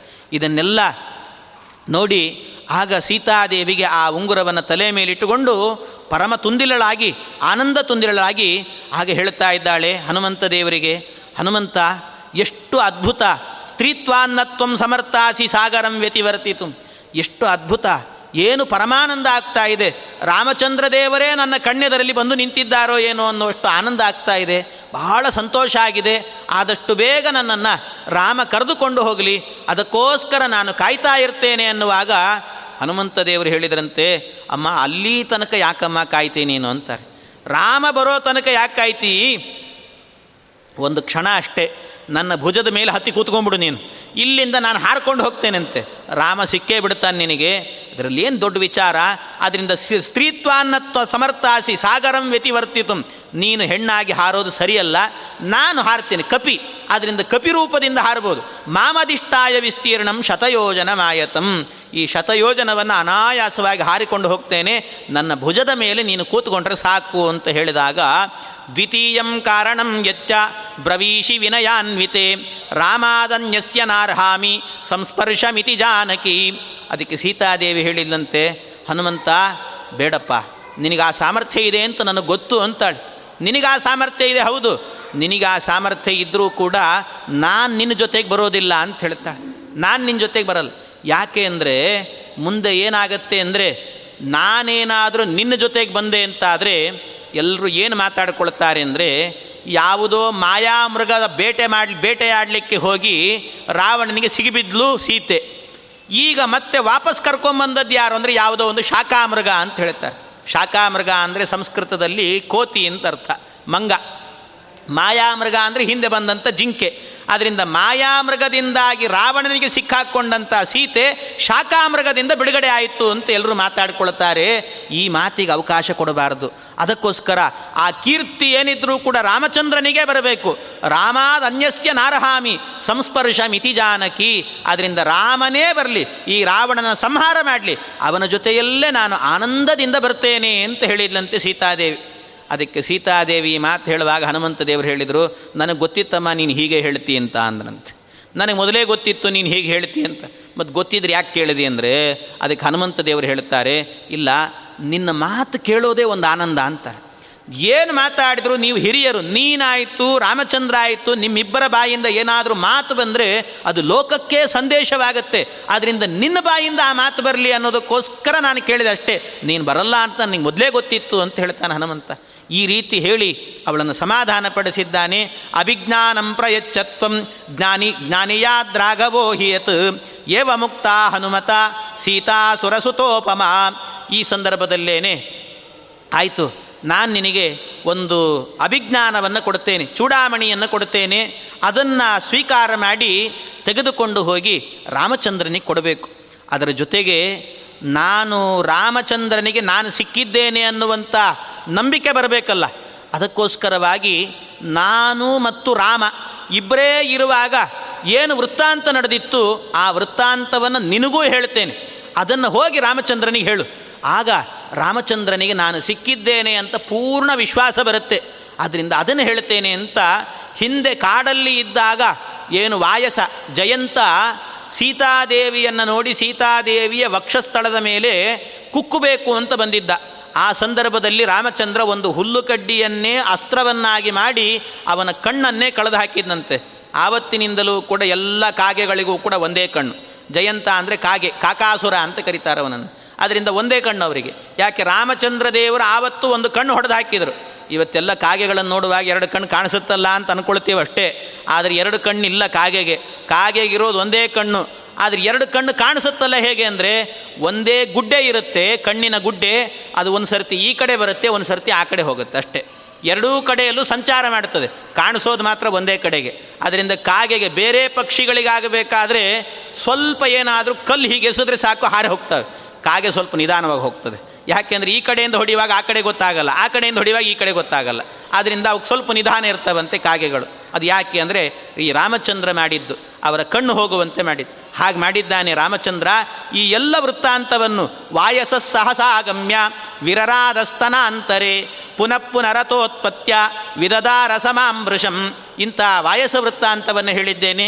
ಇದನ್ನು ತೆಗೆದುಕೊಂಡು ಹೋಗಿ ರಾಮಚಂದ್ರನಿಗೆ ಒಪ್ಪಿಸು ಅಂತ ಹೇಳಿದಾಗ ರಾಮಚಂದ್ರ ದೇವರಿಗೆ ಹೋಗಿ ಒಪ್ಪಿಸ್ತೇನೆ, ಸಂತೋಷದಿಂದ ಹೋಗಿ ಬರ್ತೇನೆ ಅಂತ ಹನುಮಂತ ದೇವರು ಹೊರಡಲಿಕ್ಕೆ ತಯಾರಿ ಆಗಿದ್ದಾರಂತೆ ಹೊರಡಲಿಕ್ಕೆ ತಯಾರಿ ಆದಾಗ ಆಗ ಸೀತಾದೇವಿ ಹೇಳ್ತಾಳೆ, ರಾಮನನ್ನು ಕೇಳಿದ್ದೇನೆ ಅಂತ ಹೇಳು, ಲಕ್ಷ್ಮಣನನ್ನು ಕೇಳಿದ್ದೇನೆ ಅಂತ ಹೇಳು, ಎಲ್ಲ ಕಪಿಗಳನ್ನು ಕೇಳಿದ್ದೇನೆ, ಸುಗ್ರೀವನನ್ನು ಕೇಳಿದ್ದೇನೆ ಅಂತ ಹೇಳು, ಎಲ್ಲರೂ ಕೂಡ ಚೆನ್ನಾಗಿದ್ದಾರಲ್ವಾ?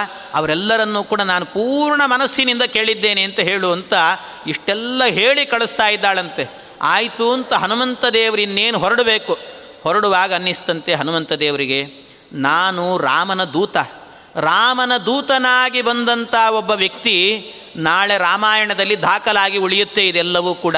ಅದರಿಂದಾಗಿ ರಾಮನ ದೂತ ರಾ, ಲಂಕಾಪಟ್ಟಣಕ್ಕೆ ಬಂದ, ಯಾರಿಗೂ ಗೊತ್ತಿಲ್ಲದೆ ಬಂದ, ಯಾರಿಗೂ ಗೊತ್ತಿಲ್ಲದೆ ಹೋದ ಅಂತಾಗತ್ತೆ. ಹೀಗಾಗಬಾರದು. ಈ ರೀತಿ ಆಗಬಾರದು. ಮತ್ತೇನಾಗಬೇಕು? ಈ ರಾಮನ ದೂತನಾದವನು ಬಂದಿದ್ದ ಅವನ ವ್ಯಕ್ತಿತ್ವ ಎಂತಹದ್ದು ಅವನ ಪೌರುಷ ಎಂತಹದ್ದು ಅಂತ ಜಗತ್ತೆಲ್ಲ ಹೇಳಿಕೊಳ್ಳಬೇಕು. ಆ ರೀತಿ ಮಾಡಿ ಹೋಗಬೇಕು ಅಂತ ಯಾವಾಗಲೂ ಕೂಡ ದೊಡ್ಡವರು ಏನಾದರೂ ಹೇಳಿರ್ತಾರೆ. ಏನಾದರೂ ಒಂದು ಕೆಲಸ ಮಾಡಿಕೊಂಡು ಬಾ ಅಂತ ಹೇಳಿದರೆ ಎಷ್ಟು ಹೇಳಿರ್ತಾರೋ ಅಷ್ಟನ್ನು ಮಾತ್ರ ಮಾಡಿಬಿಡೋದಲ್ಲ. ಏನೋ ಹೇಳಿರ್ತಾರೆ, ಅದನ್ನು ಮಾಡು ಅಂತ ಹೇಳ್ತಾರೆ ಅಷ್ಟೇ. ಮಾಡು ಅಂತ ಹೇಳಿದ್ರೆ ಎಷ್ಟು ಹೇಳಿದ್ದಾರೆ ಅಷ್ಟೇ ಮಾಡಿಬಿಡ್ತೀವಿ, ಜಾಸ್ತಿ ಮಾಡಲ್ಲ ಅಂತಿರ್ತಾರೆ. ನೀವು ಹೇಳಿದ್ದೇ ಇಷ್ಟು, ನನಗೆ ಇನ್ನು ಹೇಳಬೇಕಿತ್ತು ನೀವು ಅಂತ ಕೇಳ್ತಿರ್ತಾರೆ. ಹಾಗಲ್ಲ. ಹನುಮಂತ ದೇವರು ತೋರಿಸಿಕೊಡ್ತಾರೆ ರಾಮಚಂದ್ರ ಹೇಳಿದ್ದು, ಬರೀ ಸಂದೇಶವನ್ನು ಕೊಟ್ಟು ಬಾ ಅಂತ. ಆದರೆ ಹನುಮಂತ ಏನು ಮಾಡಿದರು? ಹಿಡೀ ಲಂಕೆಗೆ ಬೆಂಕಿ ಇಟ್ಟು ಬಂದ್ರಂತೆ. ಈ ಕೆಲಸ ಮಾಡಿ ಬಂದರು. ಆದ್ದರಿಂದ ಹಿಡೀ ಲಂಕೆಗೆ ನಾನು ಬಂದಿದ್ದೇನೆ ಅಂತ ಗೊತ್ತಾಗಬೇಕು. ಅದನ್ನು ತೋರಿಸಿಕೊಡ್ತೇನೆ ಅಂತ ಹನುಮಂತ ದೇವರು ಸೀತಾದೇವಿಗೆ ನಮಸ್ಕಾರ ಮಾಡಿ, ಒಮ್ಮೆ ಆ ರಾವಣನನ್ನು ನೋಡಬೇಕು, ಅವನ ಎದರಲ್ಲಿ ನಿಂತು ಮಾತಾಡಬೇಕು ಅಂತ ಹೊರಟು ನಿಂತಿದ್ದಾರೆ. ರಾವಣನನ್ನು ನೋಡುವಾಗ, ನೋಡೋಕ್ಕಿಂತ ಮೊದಲೇ ವಿ ಐ ಪಿಗಳನ್ನೆಲ್ಲ ನೋಡಬೇಕು ಅಂದರೆ ಸುಮ್ಮನೆ ಒಳಗೆ ಬಿಟ್ಬಿಡೋದಿಲ್ಲಂತೆ. ಅದಕ್ಕೆಲ್ಲ ಅಪಾಯಿಂಟ್ಮೆಂಟ್ ಬೇಕು ಅಂತ ಕೇಳ್ತಾರೆ. ರಾವಣ ಅಷ್ಟು ದೊಡ್ಡ ವಿ ವಿ ಐ ಪಿ ಆಗಿದ್ದ ಅವನು. ಅಪಾಯಿಂಟ್ಮೆಂಟ್ ಇಲ್ಲದೆ ಯಾರೂ ಭೇಟಿ ಆಗೋ ಹಾಗಿಲ್ಲ.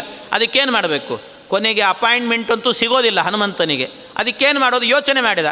ಅಪಾಯಿಂಟ್ಮೆಂಟ್ ಬೇಡ ನನಗೆ. ಅವನೇ ಡೈರೆಕ್ಟಾಗಿ ನನ್ನನ್ನು ಕರೆಸ್ಕೊಳ್ಬೇಕು. ಹಾಗೆ ಮಾಡ್ತೇನೆ ಅಂತ ಇಡೀ ವನವನ್ನೆಲ್ಲ ಧ್ವಂಸ ಮಾಡಲಿಕ್ಕೆ ಆರಂಭ ಮಾಡಿದ.